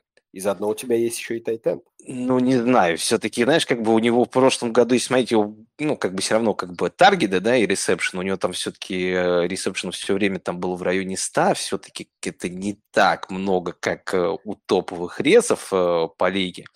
Но для своей команды, в принципе, это возможно. Если вот, например, ну, как бы у него где-то обычно 90-100, если здесь накинуть там еще 15-20 ресепшенов, да, то это уже топ-цифры. Деванте, Деванте ну, а, а, сколько, а сколько у топового? Нет, я же не говорю, что у тебя будет э, VR1, да, ты же все-таки не там первым, как, не как первого ресивера возьмешь ну, да. Тенда, а условно там, там третий, четвертого. Сколько у топовых ресиверов э, таргет, э, ну, или приемов, или таргетов за сезон? Ну, смотри, вот Хилл в прошлом году 111, у Келси 92 ресепшена было. Ну, то есть, как Но... бы есть разница в 20 ресепшенов, и то есть с учетом того, что, конечно, сколько таргетов и ресепшенов освободилось в Канзасе. Да. Не кажется ли это тебе, не что кажется это... уже таким фантастическим, если вот, честно. Вот, вот. Я вот ровно об этом. При Поэтому... том, что, да, Кел... при том, что Келси уже 6 сезонов подряд пробивает тысячу ярдов на приеме с Хиллом, понимаешь, да? 6 сезонов mm-hmm. подряд человек тысяча плюс на приеме с Тариком Хиллом.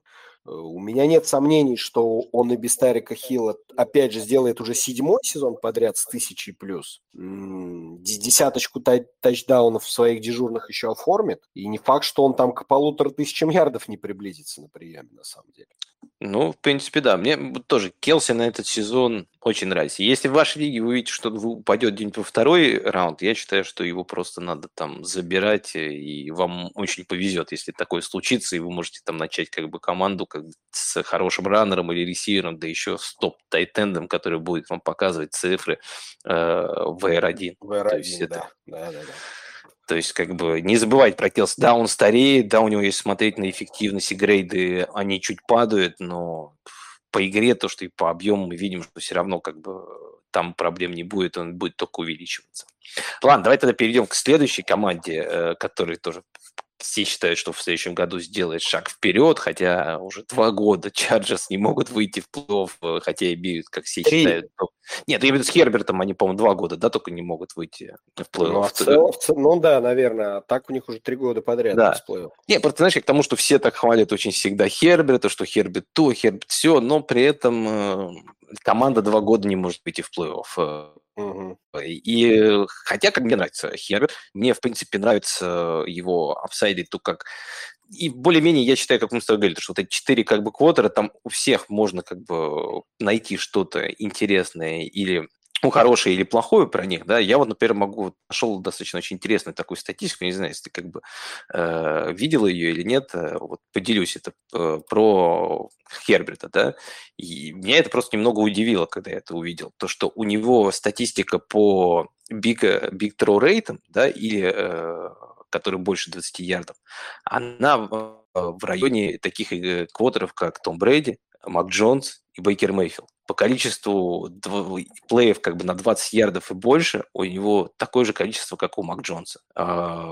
У него, ну, то есть, как бы, у него, знаешь, и, и причем меня это немножко стало удивить, потому что я смотрел игры Чарджерс, мне казалось, что у Херберт как бы там пуляет туда-сюда, как бы, а так смотришь по статистике, у него больших, как бы, розыгрышей э, не так много, он любит играть, как бы, чаще на коротке, но uh-huh. это, как мне кажется, еще чем-то связано с самим нападением, так вот начал присматриваться, да, потому что не Кинен Наган, он набирает много, Майк Уильямс начал очень хорошо сезон, но потом получил небольшое повреждение и, как бы, очень сильно сбавил.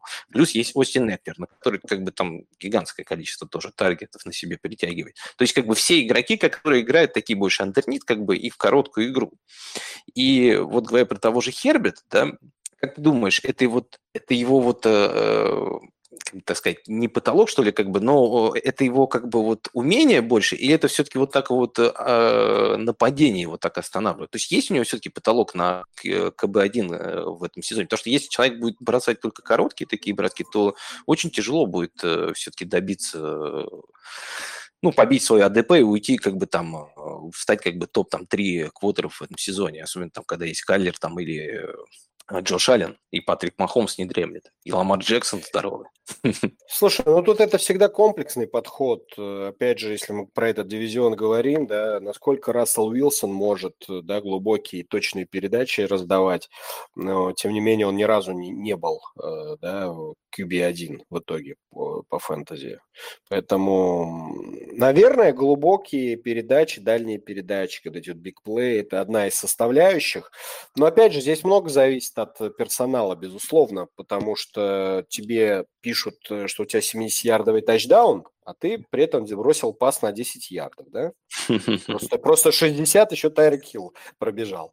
Вот, поэтому, э, опять же, как эти бигплеи считать? Если просто по чисто ярдам, который мяч в воздухе проводит, это одно. Если просто там бигплей, там, Да даже вот по R-ярдам, вот, R-ярд э, за попытку у него на уровне Брэди э, и Бейкера Мейфилда. То есть это короткие передачи.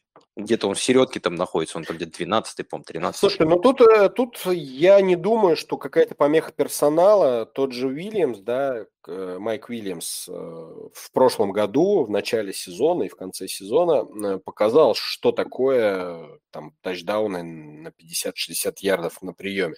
Он был таким локетом для Уилсона в Сиэтле. Поэтому рука у Херберта абсолютно точно в порядке, глазомер в порядке. Я тут думаю, здесь скорее просто Брэндон Стейли, может быть, э, старался не рисковать, пока там, не травмировать э, своего квотербека, ну, условно скажу, новичка, да, каким-то запредельным количеством перехватов, потерь мяча и пытался более сейфово зайти в плей-офф. Не получилось, не получилось, и я не удивлюсь, если вот в этом сезоне как раз-таки больше дадут возможности именно длинных глубоких передач э, для Херберта. Но смотри, тогда получается, что они не особо сильно изменили свой персонал в нападении, да, у них тот они же... Его абсолютно, кроме Тайтенда, по-моему, ничего не поменяли. Да, они Эверетт э, подписали э, по-моему, это единственное такое, да. ну, по скилл-позициям, если мы говорим, как бы изменение в этой команде. Поэтому я вот, знаешь, как бы Майк Уильямс вот э, не особо верю, если честно, потому что это игрок, который вот даже чисто визуально, когда я смотрю, он, конечно, классный игрок, он иногда такие мячи вылавливает, но я помню даже вот одну игру они с кем-то играли, и он в воздухе так выловил мячик и так приземлился на спину ужасно, и потом лежал еще, я думал, что все, как бы там закончится что-то, не, потом встал, как стряхнулся, то есть он очень термоопасный как бы такой игрок, он как бы любит вот такие как бы э, безумные плей, как бы вытаскивать откуда мяч, потом падать как бы и ломаться. А если его не будет, то Кинан Аллен это не тот игрок, который сможет э, как-то растянуть нападение. Это чисто да слот-ресивер, который уже в десятый сезон как бы... Да, возрастной такой достаточно, да. И Слушай, ну, там э... Гайтон и Палмер. Ну... Да, это да, они будут бороться за ВР-3 в этом ростере. Слушай, э, я не соглашусь, и я думаю, с тобой фронт-офис Chargers тоже не согласится по поводу Майка Уильямса, потому что с ними подписали трехлетний контракт на сколько миллионов? На 60. 60, да, там приличные деньги. Ну, как ты считаешь, если в него не верят, и он не нужен команде, и он травмат, так он нужен, но вот... миллионов. Нет, знаешь, это, мне кажется, он им нужен как раз, но сможет ли как бы он... А, а что ж не сможет? Он в прошлом году сыграл в 14 матчах из 16. Да, но у него так очень сильно... Но у него сильно очень продакшн упал к концу сезона, и все говорят из-за того, что он играл с травмой. Он больше бегал как может отвлекающий, быть, как Маня. Может быть, может быть. Но это не значит, что он в этом году эту же самую травму получит. Я бы вот не закладывался на повреждение. Знаешь, он все-таки не не знаю, кого в пример привести, ну, неважно. Не тот человек, который там пять матчей в сезон играет уже там пять лет подряд. Что, мы можем пример привести как раз Кин Налина. Если вспомнишь его начало карьеры, он первый а сезон... Дальше, а дальше? А, а дальше? дальше Вспомни, пошла... когда последний раз пропускал Кина Налин матчи. Можешь вспомнить? Ну, наверное, года три назад. Ну, не, а может, один какой-то и пропускал, как бы я сейчас так не вспомню, но ну, именно, да, чтобы гло- приличный, как бы так... Вот, чтобы глобально, да. Он после 2016 года не пропускал толком. Вот я смотрю статку, начиная с 17-го.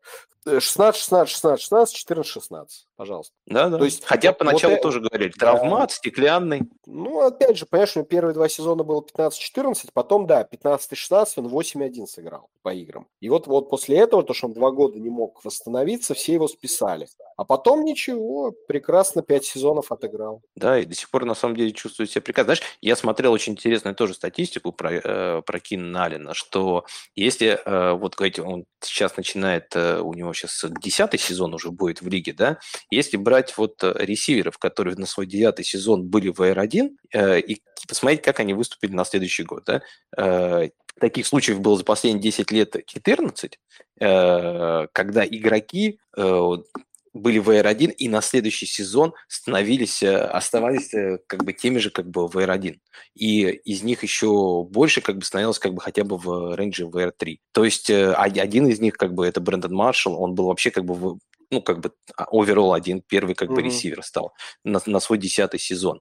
И еще самое интересное, что мне даже больше что интересного как бы запомнить, что на следующий год э, 40% этих ресиверов тоже показали топовые цифры. То есть, э, если ты к девятому году стал как бы хорошим ресивером, если не какие-то, конечно, травмы, то, скорее всего, дальше ты где-то в этом, как бы, ну, пока как бы организм как бы может, и ты можешь как бы здоровье позволять, ты будешь точно так же играть. Причем из них большая часть игроков это Эдельман, Уэлкер, э, Ларри Фиджеральд был так делал, и даже если вспомнить так того же Тилина, который как бы, то есть я имею в виду слот-ресиверы, которые живут очень долго и показывают продуктивный как бы футбол. Э, э, согласен. И Кинан Аллен своими цифрами это показывает. То есть ему уже 30 лет, ему 31 год идет, Э, и если смотреть его цифры, начиная там, опять же, с этого же 17 года, да, за последние пять лет, он угу. во всех сезонах, кроме 20-го, пробивал тысячу, и во всех пяти сезонах пробивал 6 тачдаунов на приеме. Причем он очень стабилен. У него в четырех сезонах 6 тачдаунов, в одном только 8. И вот именно в том, где он не пробил тысячу, ну, причем не пробил, но ее всего на 8 ярдов. 992 у него на приеме. Вот, поэтому, э, знаешь, драфтовать э, Кинна Аллена – это как драфтовать, драфтовать э, Трэвиса Келси. То есть ты знаешь, что ты взял человека тысяча плюс 5 там, или 1000 плюс 8 там, тачдаунов. Да, и с учетом того, что если что-то случится с тем же Майк Уильямсом, что случается часто, мне кажется, то у него еще больше возрастает. Я помню, у него не в прошлом, а позапрошлом как бы сезоне, когда Майк Уильямса вообще не было ставить, были некоторые, по-моему, фантастические какие-то игры, там с 15 или 17 прием, причем подряд там это было, то есть как бы, ну... Просто я к тому, что, знаешь, у многих сейчас складывается мнение, что, ну, Кин уже старый, у него, если смотреть, ну, как бы продвинутую статистику, она чуть вниз идет, как бы, ну, понятное дело, как бы игрок моложе не становится, становится. Но мне кажется, угу. все равно это игрок, который сейчас уходит как в R12. Мне нравится то место, где он уходит. Я, конечно, его бы не стал брать там выше Майка Эванса и Джей Брауна. Все-таки это, мне кажется, поинтереснее, как будто игроки, они все-таки э, более взрывные. Ну, Майк Эванс более тачдаун как бы вероятный игрок, то есть он больше тачдаунов всегда будет набирать. А, и Джей Браун более взрывной игрок, я бы выше его, конечно, не потом. Вот, например, молодые игроки, которые уходят после него, там Джеллен Модл, который в сомнительном нападении играл за счет больше объема в прошлом сезоне. Сейчас Тайрик Хилл придет, и неизвестно, что там еще будет. Майкл Питман, да, у него продвинутая статистика очень хорошая, но мы еще не видели ни, ни одного сезона а, от него с, с топ-цифрами. Дионта Джонсон неизвестно, что будет. Ну, то есть, как бы Терри Макфлурин играет с Карсон Карсон Венц. То есть Кинан Аллен, мне кажется, уходит в том месте, где он должен. И то, что вот возраст не должен людей смущать, и чтобы его брать как бы пониже. Как бы я считаю, что вот в R12 у него это хорошая очень как бы для него позиция. Да, соглашусь с тем, что Кинан Аллен – это надежная опция, и не нужно да, там, задумываться о каких-то травмах, которые были, были 5 лет назад. У него есть Херберт – он в привычном нападении, поэтому ничего не должно измениться. Ничего для него. В худшую сторону точно не должно измениться. Здесь согласен. А скажи, как ты думаешь, что-то в худшую эту сторону может измениться для Остина Эклера, который сейчас уходит как РБ-3? Ну, он, по сути, можно сказать, третий оверолл. Сейчас уходит как бы, потому что там ресиверы, они чуть позже уже начинают идти. А, с учетом того, что еще взяли вот Спиллера. Мы, если посмотреть вот на картину Чарджа, да, они последние несколько лет постоянно берут э, раненбеков, э, ну, где-то, не, конечно, не высоко, а пониже, да, чтобы, как мне кажется, немного разгрузить Эклера. Ну, там раунд 3 не получилось, Келли не получилось, потому что это все-таки были слабенькие, да. А Спиллер все-таки это игрок, который, когда он выходил, он даже не в этом году, он должен был, по идее, по-моему, в прошлом году уходить, но остался, по-моему, решил остаться на один год, да, и про него говорили прям как про топчика. Как ты думаешь, его появление как-то скажется на Эклере, и все-таки РБ-3 – это то место, где он должен уходить? Знаешь, что меня терзает? Э, меня конкуренция не сильно напрягает, хотя, конечно, да, там обидно, когда тачдауны с голлайн воруют э, какие-то непонятные ребята, которых э, потом ты бежишь брать на вейвере, и они следующий день ничего не делают. Да? Ты их скидываешь, и после этого они зарабатывают еще три тачдауна за игру. Вот. А, но в целом Экелер для меня флаг в данном случае – это его цифры прошлого года. То есть у него лучший результат в карьере э, по ярдам на выносе, это и по тачдаунам, естественно, на выносе. Человек сделал да, 12 выносных, 900 ярдов по земле. И один из лучших результатов на приеме у него 650 плюс 8 тачдаунов. Он повторил э, с 19 год, у него тоже было 8 тачдаунов, и в том же году он 993 ярда принял. Вот, то есть лучший результат по земле был у Экелера в карьере, uh-huh. и второй лучший по приемам. Вот я думаю, что у него будет регрессия, ну, только потому, что, да, два раза такие сезоны, скорее всего, не повторятся, шикарные. И он, э, мне кажется, не тянет на третий оверолл драфта. Ну, вот смотри, вот за ним сразу уходит Джи Харрис, Хенри, Кук, Миксон. Ты бы их кого-то из них брал? Я бы Неджи, Неджи Харриса брал. Mm. А Кука? Точно.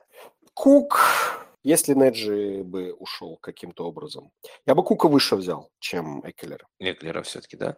Ну, не знаю, Кука мне кажется, выше, что... Кука выше, чем Экелера взял бы. Мне как бы, ну, Делвин Кук там, правда, единственное, по-моему, у него есть какие-то проблемы еще с законом, он же там что-то там женщины с какой-то своей... Нет, но ну, мы в, ваку- вакууме берем сейчас, если все да. нормально. Если не, все я имею в виду, мне кажется, это одна из причин, почему, может быть, он так еще низко, потому что мне тоже немножко mm-hmm. непонятно. Я считаю, что Кук может уходить выше Эклера, как бы, ну и должен уходить выше Наджи. Я, честно говоря, в Наджи не так сильно верю в этом году, потому что я думаю, его будут разгружать, а у него в прошлом году все очень сильно от объема зависимо. Такой гигантский объем давали.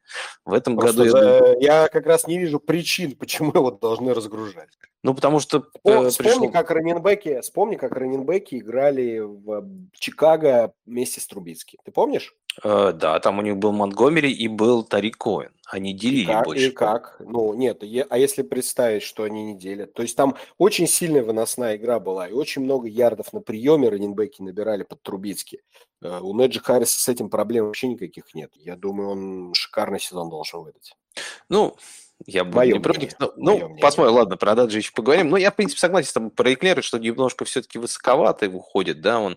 И э, я бы тоже так э, прям третьим, может быть, не брал. Но все равно я считаю, как бы, знаешь, из топ-5 он не выпадет, я думаю. Это вот хорошее место, где-то вот где-то пятым, может быть. Вот я говорю, Кук, э, вот мне больше Кук нравится, тебе, видишь, больше Наджи нравится над ним, как бы. Но все равно мы много игроков не найдем, которых бы был upside выше, чем у Эклера. Ну смотри, вот у меня были бы выше Маккаффри, Тейлор, э, Хенри, Кук, Неджи Хэрис. И вот только после него я бы где-то вот его и взял.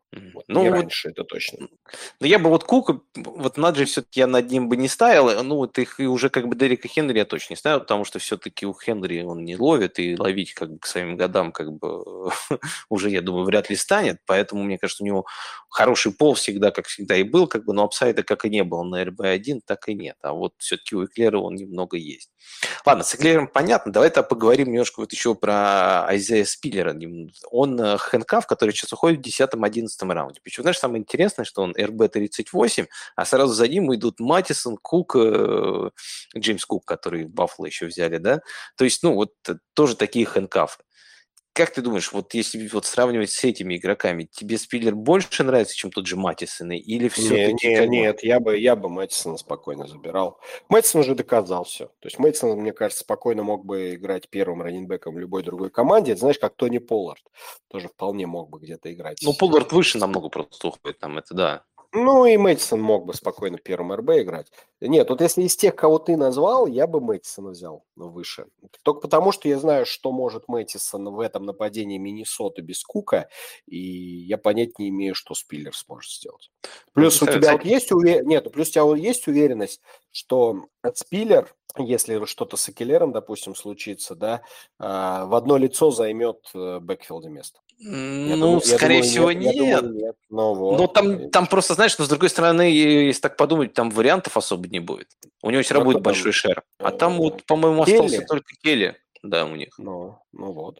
Это такой. Кстати, знаешь, кто уходит на один spot выше как бы Спиллера? Спиллера? Мелвин Гордон. Mm. Так что ну, там еще есть Ларри, Ларри, Ларри э, Раунтри еще один есть. Ну, это вот они как вот эти раннеры, которых набирали, они особо не вот выстрелили. Я и думаю, что они в итоге, если что-то с Эклером случится, вот это трио и будет э, делить этот backfield, э, а еще и тренерский штаб, наверное, там побольше на пас переключится и, и так далее. Ну, не думаю. Там, знаешь, из серии в какой-то игре у кого-то выстрелит два тачдауна, но ты никогда не угадаешь, у кого и в какой. Ну, согласен, вот согласен. Здесь, в принципе, я согласен, как бы Спиллер для меня, знаешь, с одной стороны, мне нравится, где он уходит, но если вот, которых ты говорил, игроков, я даже, наверное, Джеймса Кука еще бы выше бы ставил даже, чем а, Спиллера, по одной причине, потому что он может даже без каких-то травм, во-первых, как бы в Баффало нету особого первого такого раннера, да, Синглтери в конце как бы опять стал главным раннером, хотя в начале сезона на него не рассчитывали, все считали, Зак Мосс уже будет у них главных, но вот так получилось. Джеймс Кук как раз хорошо ловит, а команда Баффало это команда, которая больше всех вообще бросает э, в НФЛ. Поэтому она нападение одно из самых э, продуктивных, поэтому Джеймс Кук может иметь и даже так, как бы, я считаю, хорошую ценность, а если что-то там как бы случится там синглтери, то Джеймс Кук может, я думаю, еще лучше там стать. Поэтому мне вот все эти, в принципе, handcuff а нравятся больше, чем Спиллер. Поэтому, ну, не считая, вот там дальше идут Рональд Джонс, конечно, вот эти уже, конечно, нет. Это я их бы я точно уже не брал, не рассматривал. Поэтому, ладно, со Спиллером все понятно. Давайте перейдем к последней команде. Это Лас-Вегас Рейдерс, команда, которая тоже очень много перемен, как и с Денвером случилось. Э, пришел э, бывший главный тренер Денвер Бронкос и координатор э, нападения Нью Ингланд Патриотс Джош Макдэниелс. Uh-huh. поменялись полностью как бы штаб. Я сейчас что-то не могу вспомнить, у них там координаторы, как бы, ну, неважно, там это, я думаю, все равно нападением будет заниматься э, Макдэниелс. Это вот будет его, я думаю, э, он и будет плейколить, как бы, и все будет разрабатывать, как бы, для него. И... Ну, там у них, э, по-моему, этот был Мик Ломбарди, что ли, бывший тренер ресиверов координатором нападения стал. Mm-hmm. Да, да тем не менее, да. да. Да, но тем не менее, да, я согласен, что, скорее всего, Макдэниелс все будет плейколить. Да, я думаю, как бы здесь не изменится в этом... А, в Денвере же тоже, по-моему, он плейколил, да, когда был вашим главным тренером? Или... Слушай, я, к сожалению... Так давно уже К счастью, к счастью. Это было очень давно, как бы там был Тим Тиба, как бы так что там сложно. Я не застал, я не застал те счастливые времена, когда Тим... Кстати, я без э, кавычек говорю, когда Тим Тибоу играл, я бы с удовольствием, конечно, посмотрел, поболел за этого парня. Я его застал только в Джетс уже, по сути, но уже маленько не... А я, к сожалению, видел и помню, как, как смотрел игру Денвера а, с ну, с, как... со Стиллерса, ну, понятно, на Демариуса Томаса, пас, да, да, да, да. В, выход уже в... Ну, это дивизионка была, и выход как бы... Да, под, под, под патриотов вышли, где патриоты, да. конечно, уже раз, развалили всю эту историю. Ну, тогда Питтсбург, по-моему, мы одни, по вторые, там, третьи же закончили тогда сезон. А у нас была хорошая команда, и все говорили, что Денвер мы пройдем на easy, там еще Тибоу, ну...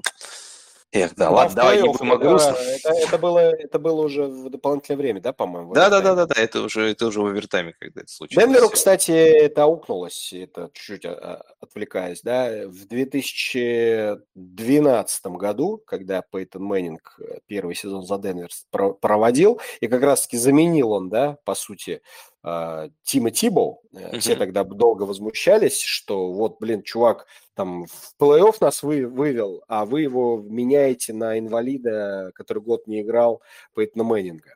И вот Мэннинг в 2012 году, помнишь, он тоже проиграл э, Балтимору э, в матче wild card раунда, и тоже был тачдаун э, концовке игры, а в итоге проиграли они в овертайме. Денвер проиграл в овертайме на филдголе. То есть вот этот овертайм в, в том году, условно говоря, повезло Денверу, а в следующем году аукнулось. Вот такая история. Ну, такое часто бывает. Плей-офф это очень такая суровая как бы вещь. Можете спросить фанатов Гринбей и Аарон Роджерс, которые там так долго ждут все. Э, когда, конечно, у них что-то получится. Ладно, давай тогда перейдем еще к изменениям, потому что изменения в Рейдерс еще были большие, как бы помимо того, что э, Джош Макдэниелс привез с собой еще охапку непонятных раннинбеков, которые будут там, я думаю, составлять комитет, э, как он любит. Он привел, команда еще ему подписала Девонта Адамса, одного из, ну, не, не ну, одного, ну, давай лучшего, скажем. Наверное. Да, лучшего, ну, да, ладно. Да, мы давай как бы ладно, как бы, пусть будет лучшим, как бы. Не, ну мне, мне как бы просто нравится и как бы Джефферсон, еще как бы мне нравится и Хилл, как бы, но Адамс это есть Адамс, я согласен, его можно считать как бы лучшим ресивером, может быть, сейчас в лиге. А, что думаешь, э, давай как бы начнем, может быть, тогда сразу с ресиверов, да, мне кажется, просто это самое давай. интересное, это, это э, вещь, которая есть в этом а, нападении. А, оно сейчас, мне кажется, строится в основном как бы от Деванта Адамс, э, Хантер Ренфру и Даррен Воллер. Потому что если посмотреть на весь другой как бы депчарт, там у них Демаркус Робинсон, по-моему, Мак Холлинс, ну, Киллен Кол, как бы, ну, то есть как бы совсем нерелевантные э, люди. С учетом того, что это и так было достаточно пассовым нападением в прошлом году, а Дерек Карр достаточно неплохо, особенно начало сезона, пока был Хенри Ракс, да, он очень хорошо как бы, э, очень хорошо набирали очки, было очень как продуктивное нападение. Сейчас с приходом Деванта Адамса а сделают ли они шаг вперед, как ты думаешь? Это все-таки Адамс все-таки топовый рез, это, который может сделать команду сразу сильнее. Смотри, э, по пас пассовому нападению, да, команда была шестая по пассовым ярдам и шестая по пассовым попыткам. И проблемы Рейдерс, собственно, весь сезон заключались в том, что они были вообще неэффективны в Zone. Они там что-то 40% что ли было у них за сезон или 39, ну, короче, одни из худших были. И поэтому они по тачдаунам пассовым были 18-й командой в лиге. То есть обычно такого не бывает. Если ты шестая пассовая, то у тебя примерно здесь и тачдауны пассовые. А у них шестая пассовая, а 18-я под пассовым тачдауном. Угу. Вот, поэтому я думаю, опыт э, и скилл Деванта Адамса вот в этой части ему очень сильно поможет. Здесь будет их прогресс, э, я думаю, безусловно. Это, соответственно, за собой понесет набор больше количества очков, значит, может быть и больше побед за регулярный сезон. А что касается фэнтези, вот того ну, же Деванта вот, Адамса, если взять. Смотри, вот Деванта, давай, Деванта Адамс в Гринбее, у него target share был 30%. Угу. И причем, по-моему, не, не один сезон, у него несколько таких сезонов был. У него... Я если, думаю, кстати, здесь, и здесь также будет 30% share. Ну, знаешь, мне кажется, все-таки, с учетом того, что Макдэниелс любит больше все-таки как бы, как бы, ну, на одном как бы ресивере не затыкаться, плюс... Э, Макдэниелс При... любит не затыкаться на одном ресивере, потому что у него ни одного не было. Ну, здесь тоже согласен. У него было 16 ноунеймов, и поэтому ему приходилось как-то вот выискивать. Ну, согласен да. Но просто если даже взять того же Дандре Хопкинса, который перешел из, из э, Хьюстона в Аризону, у него, ну, не, незначительно, конечно, у него, по-моему, было там 28, упал до 20, по-моему, 6 или 5, что ли, процентов target share. То есть, как бы все равно он чуть-чуть упал. У Деванта Адамс, я смотрел интересную статистику, что у него таргет шер, и причем эффективность была хороша как бы в Гринбей не только с Аарон Роджерс, был сезон, когда он играл с Бреттом Хантли, или, ну, не помню имя, точно Хантли там была фамилия. И, та, и там у э, него все плохо было, да? Нет, достаточно хорошо у, у него цифры были. Ну, и, давай. То есть Э, то есть, как бы он со всеми квотерами играл неплохо, и, точнее, не со всеми, и с хорошим Роджерсом, и с, э, с плохим Хантли. То есть, как бы Кар для него это не будет, как бы, каким-то, мне кажется, таким прям шагом назад. То есть, э, эффективность он будет такую же показывать, как и в Гринбей. Но при этом, я думаю, таргет шер немножко упадет. Ну, прям незначительно, я говорю, с 30 до 27, например. Вот, ну, такого рода. Если с учетом того, что команда будет больше бросать, как бы, то на его как бы продуктивности очки фэнтези, я не думаю, что это сильно скажется. И сейчас, если посмотреть, Деванте Адамс уходит у нас э, ресивер, он пятый какой Пятый. Сейчас. Да, четвертый, пятый, пятый он по-разному где-то уходит. Иногда Дикс выше него, иногда Дикс ниже него уходит. Вот я, я смотрю просто по некоторым, там, МФЛ и Фантракс, вот у, на МФЛ выше Адамс, на Фантраксе выше Дикс находится. Ну, в целом что... у них идет, э, идет Купер Кап, Джастин Джефферсон, Джамар Чейз, да? Да, и это вот чисто вот, трио, да. Э, а дальше Дикс, Лэмп и Адамс. Вот они вот как-то так, я понял. Ну, Слушай, я отвечу ну... сразу, mm-hmm. я понял тебя, отвечу сразу по поводу Хопкинса, почему у него шер упал, потому что Кингсбери играет air рейд нападения, и у него там всегда три ресивера в атаке. У Хьюстона было два. И, соответственно, ну, за счет этого спред больше. А, и поэтому и запал маленечко результативность.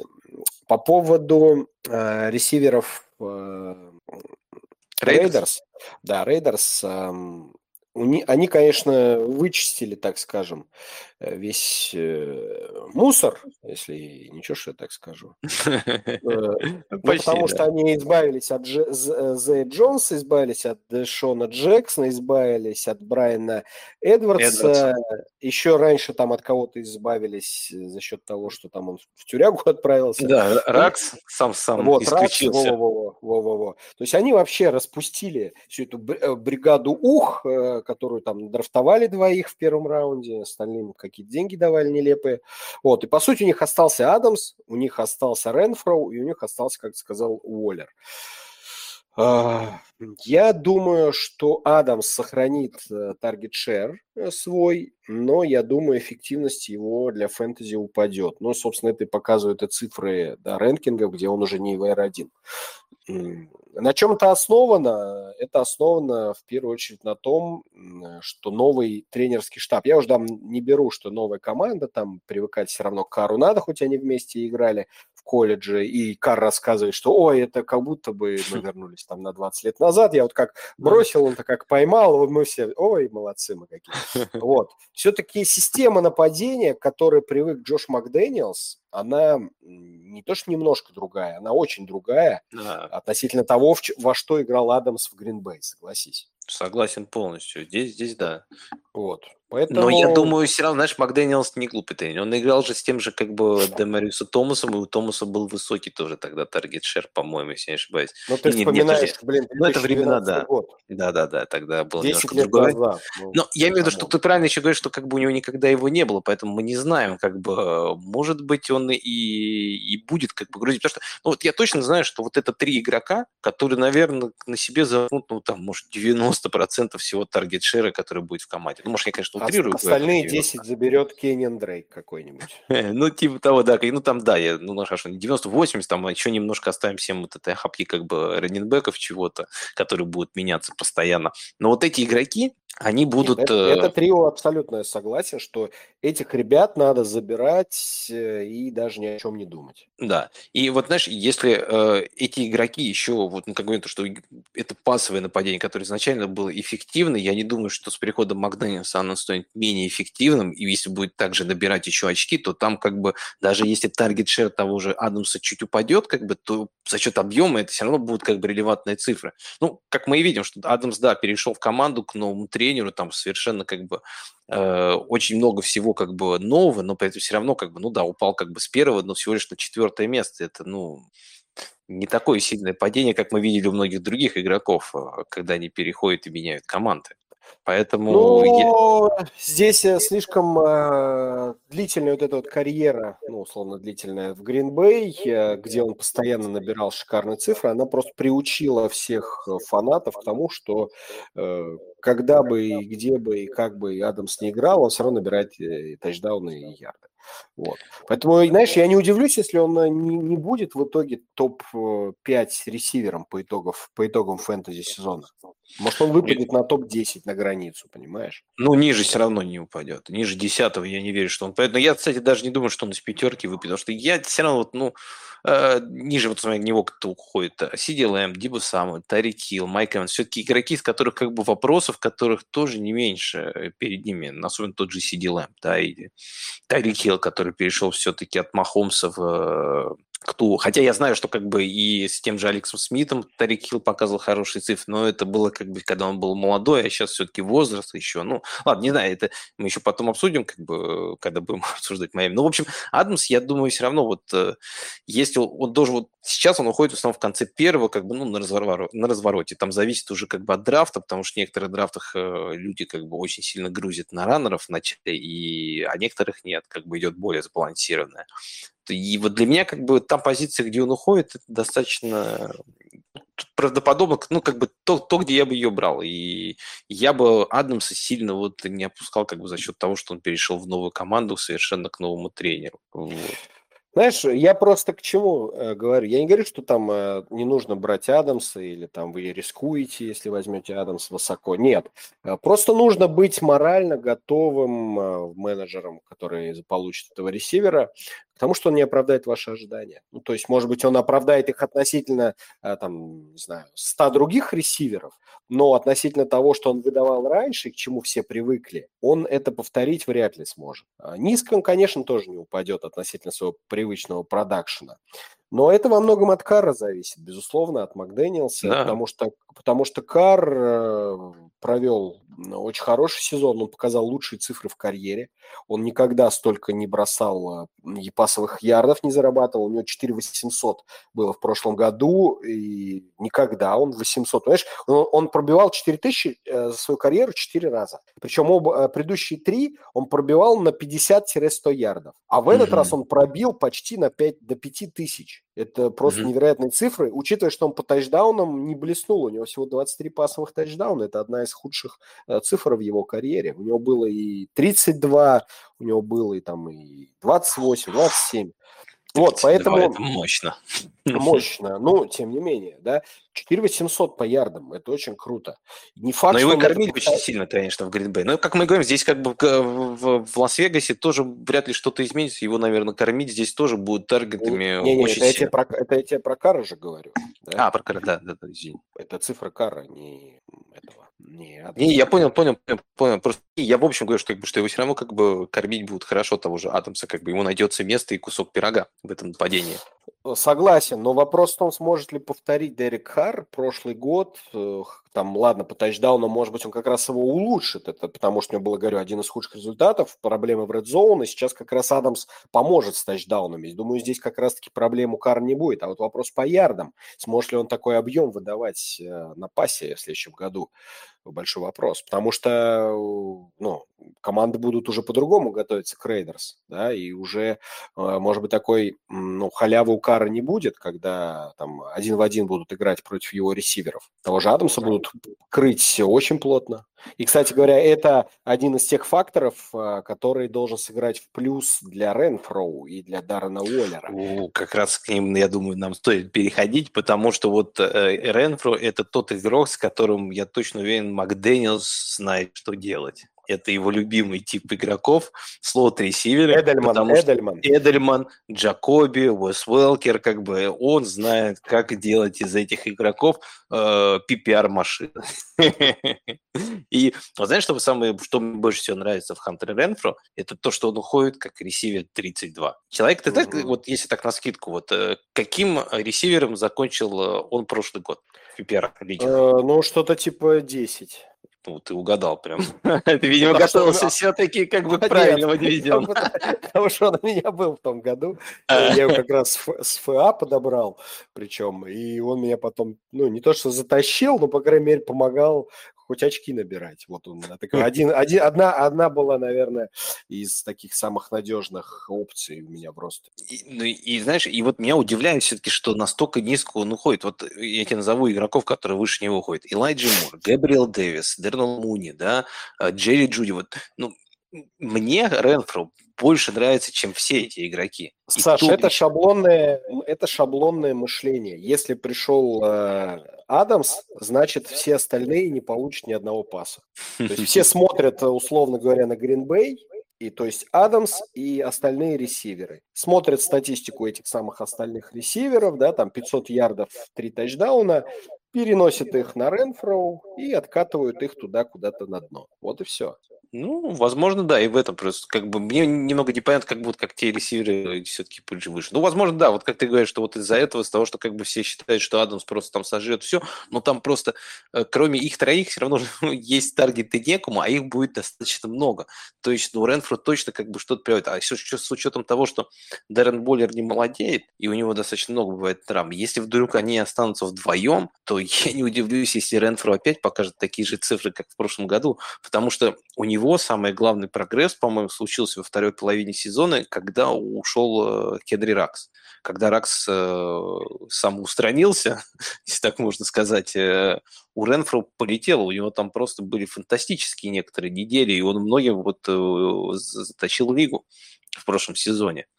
А в этом вот я смотрю на то, что он уходит где-то обычно в седьмом раунде. Это прям, я считаю, может быть стил э, этого драфта. Хотя я не удивлюсь, знаешь, это может быть еще такие ранние рэнкинги, да, и я не удивлюсь, если Ренфру ну, как к сентябрю ближе, когда, когда будет больше людей уже драфтовать, он э, поднимется все-таки хотя бы раунда до пятого.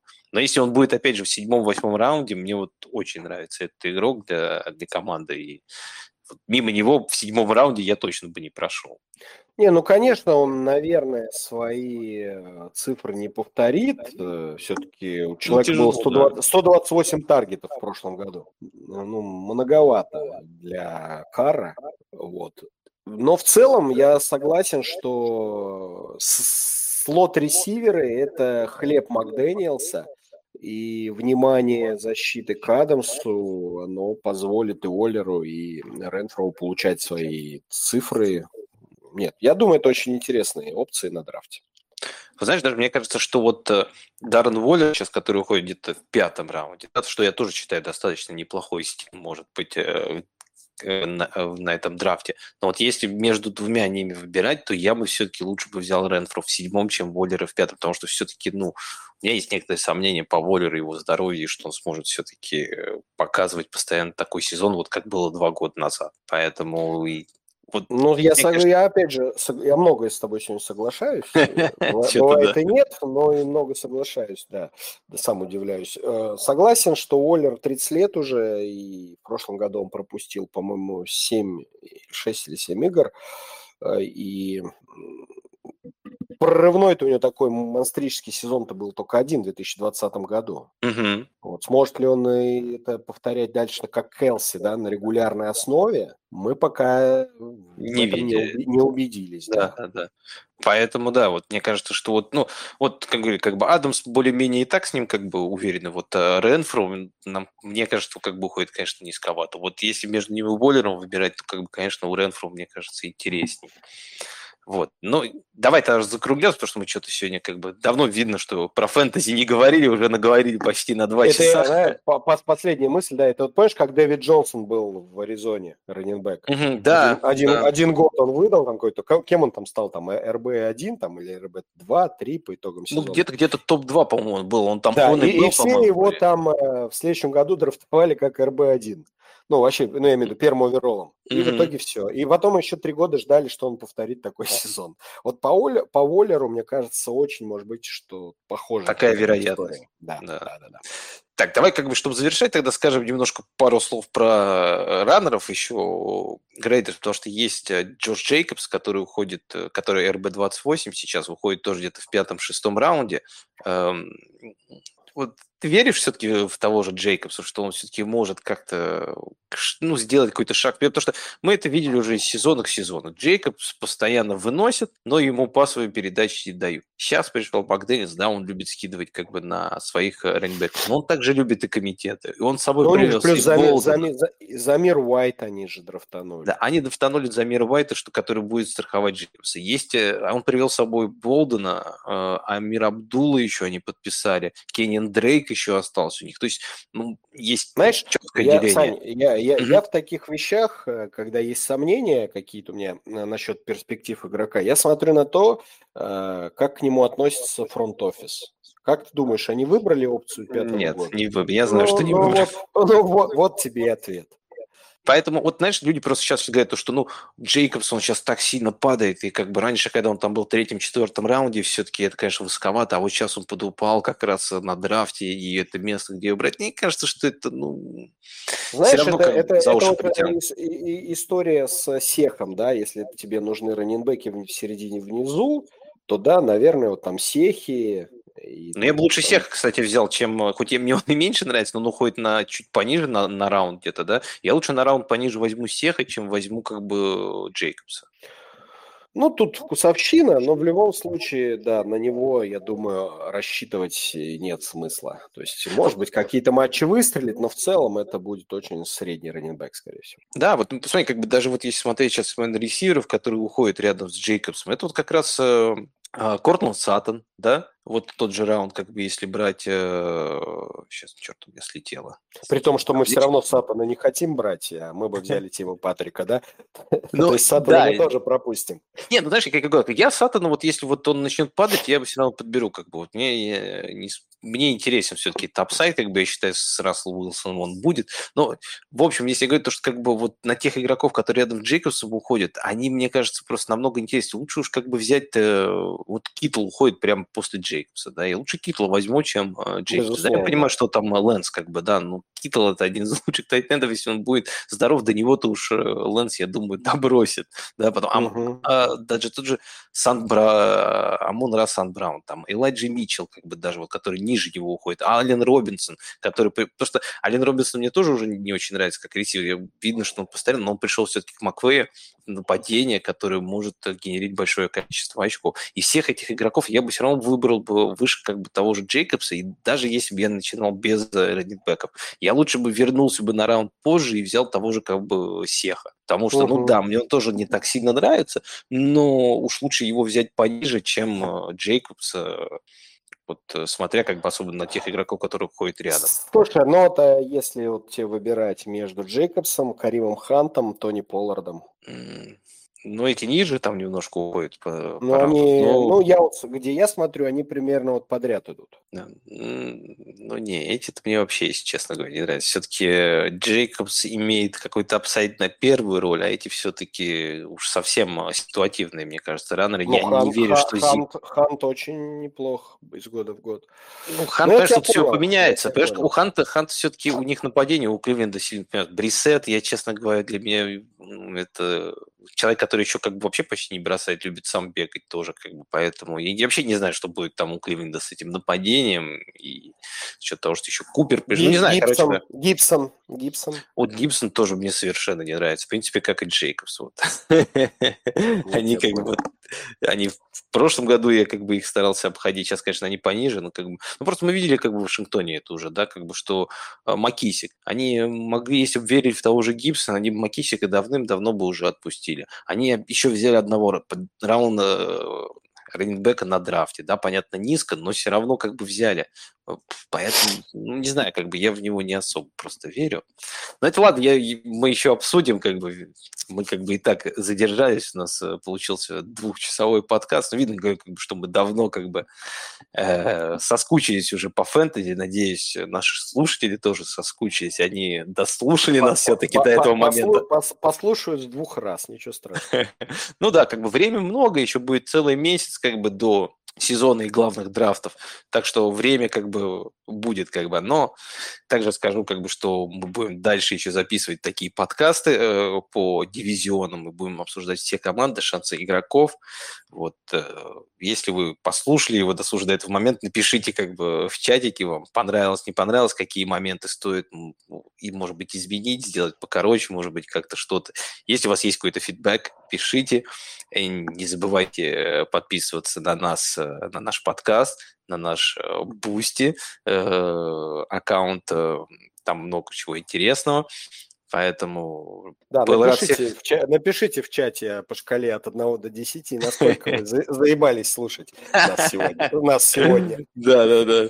Так что, ну, я был рад, как бы, на самом деле, заново, как бы, писать, записывать подкаст, уже давно, как бы, не записывали, рад слышать Виталика, интересно, на самом деле, Взаимно. пообщались, э, интересные были очень, мне кажется, у нас был очень интересный дивизион, поэтому так еще растянулось. Э, а сезон нас ждет, я думаю, еще интереснее жизни. Так что, ребята, всем э, интересного как бы тренинг-кэмпа, хорошего лета. Услышимся. Да. Пока. Начинайте, начинайте морально готовиться к бессонным, бессонным ночам. Всем счастливо. Всем пока. One pill makes you larger and one pill makes you small and the ones that mother gives you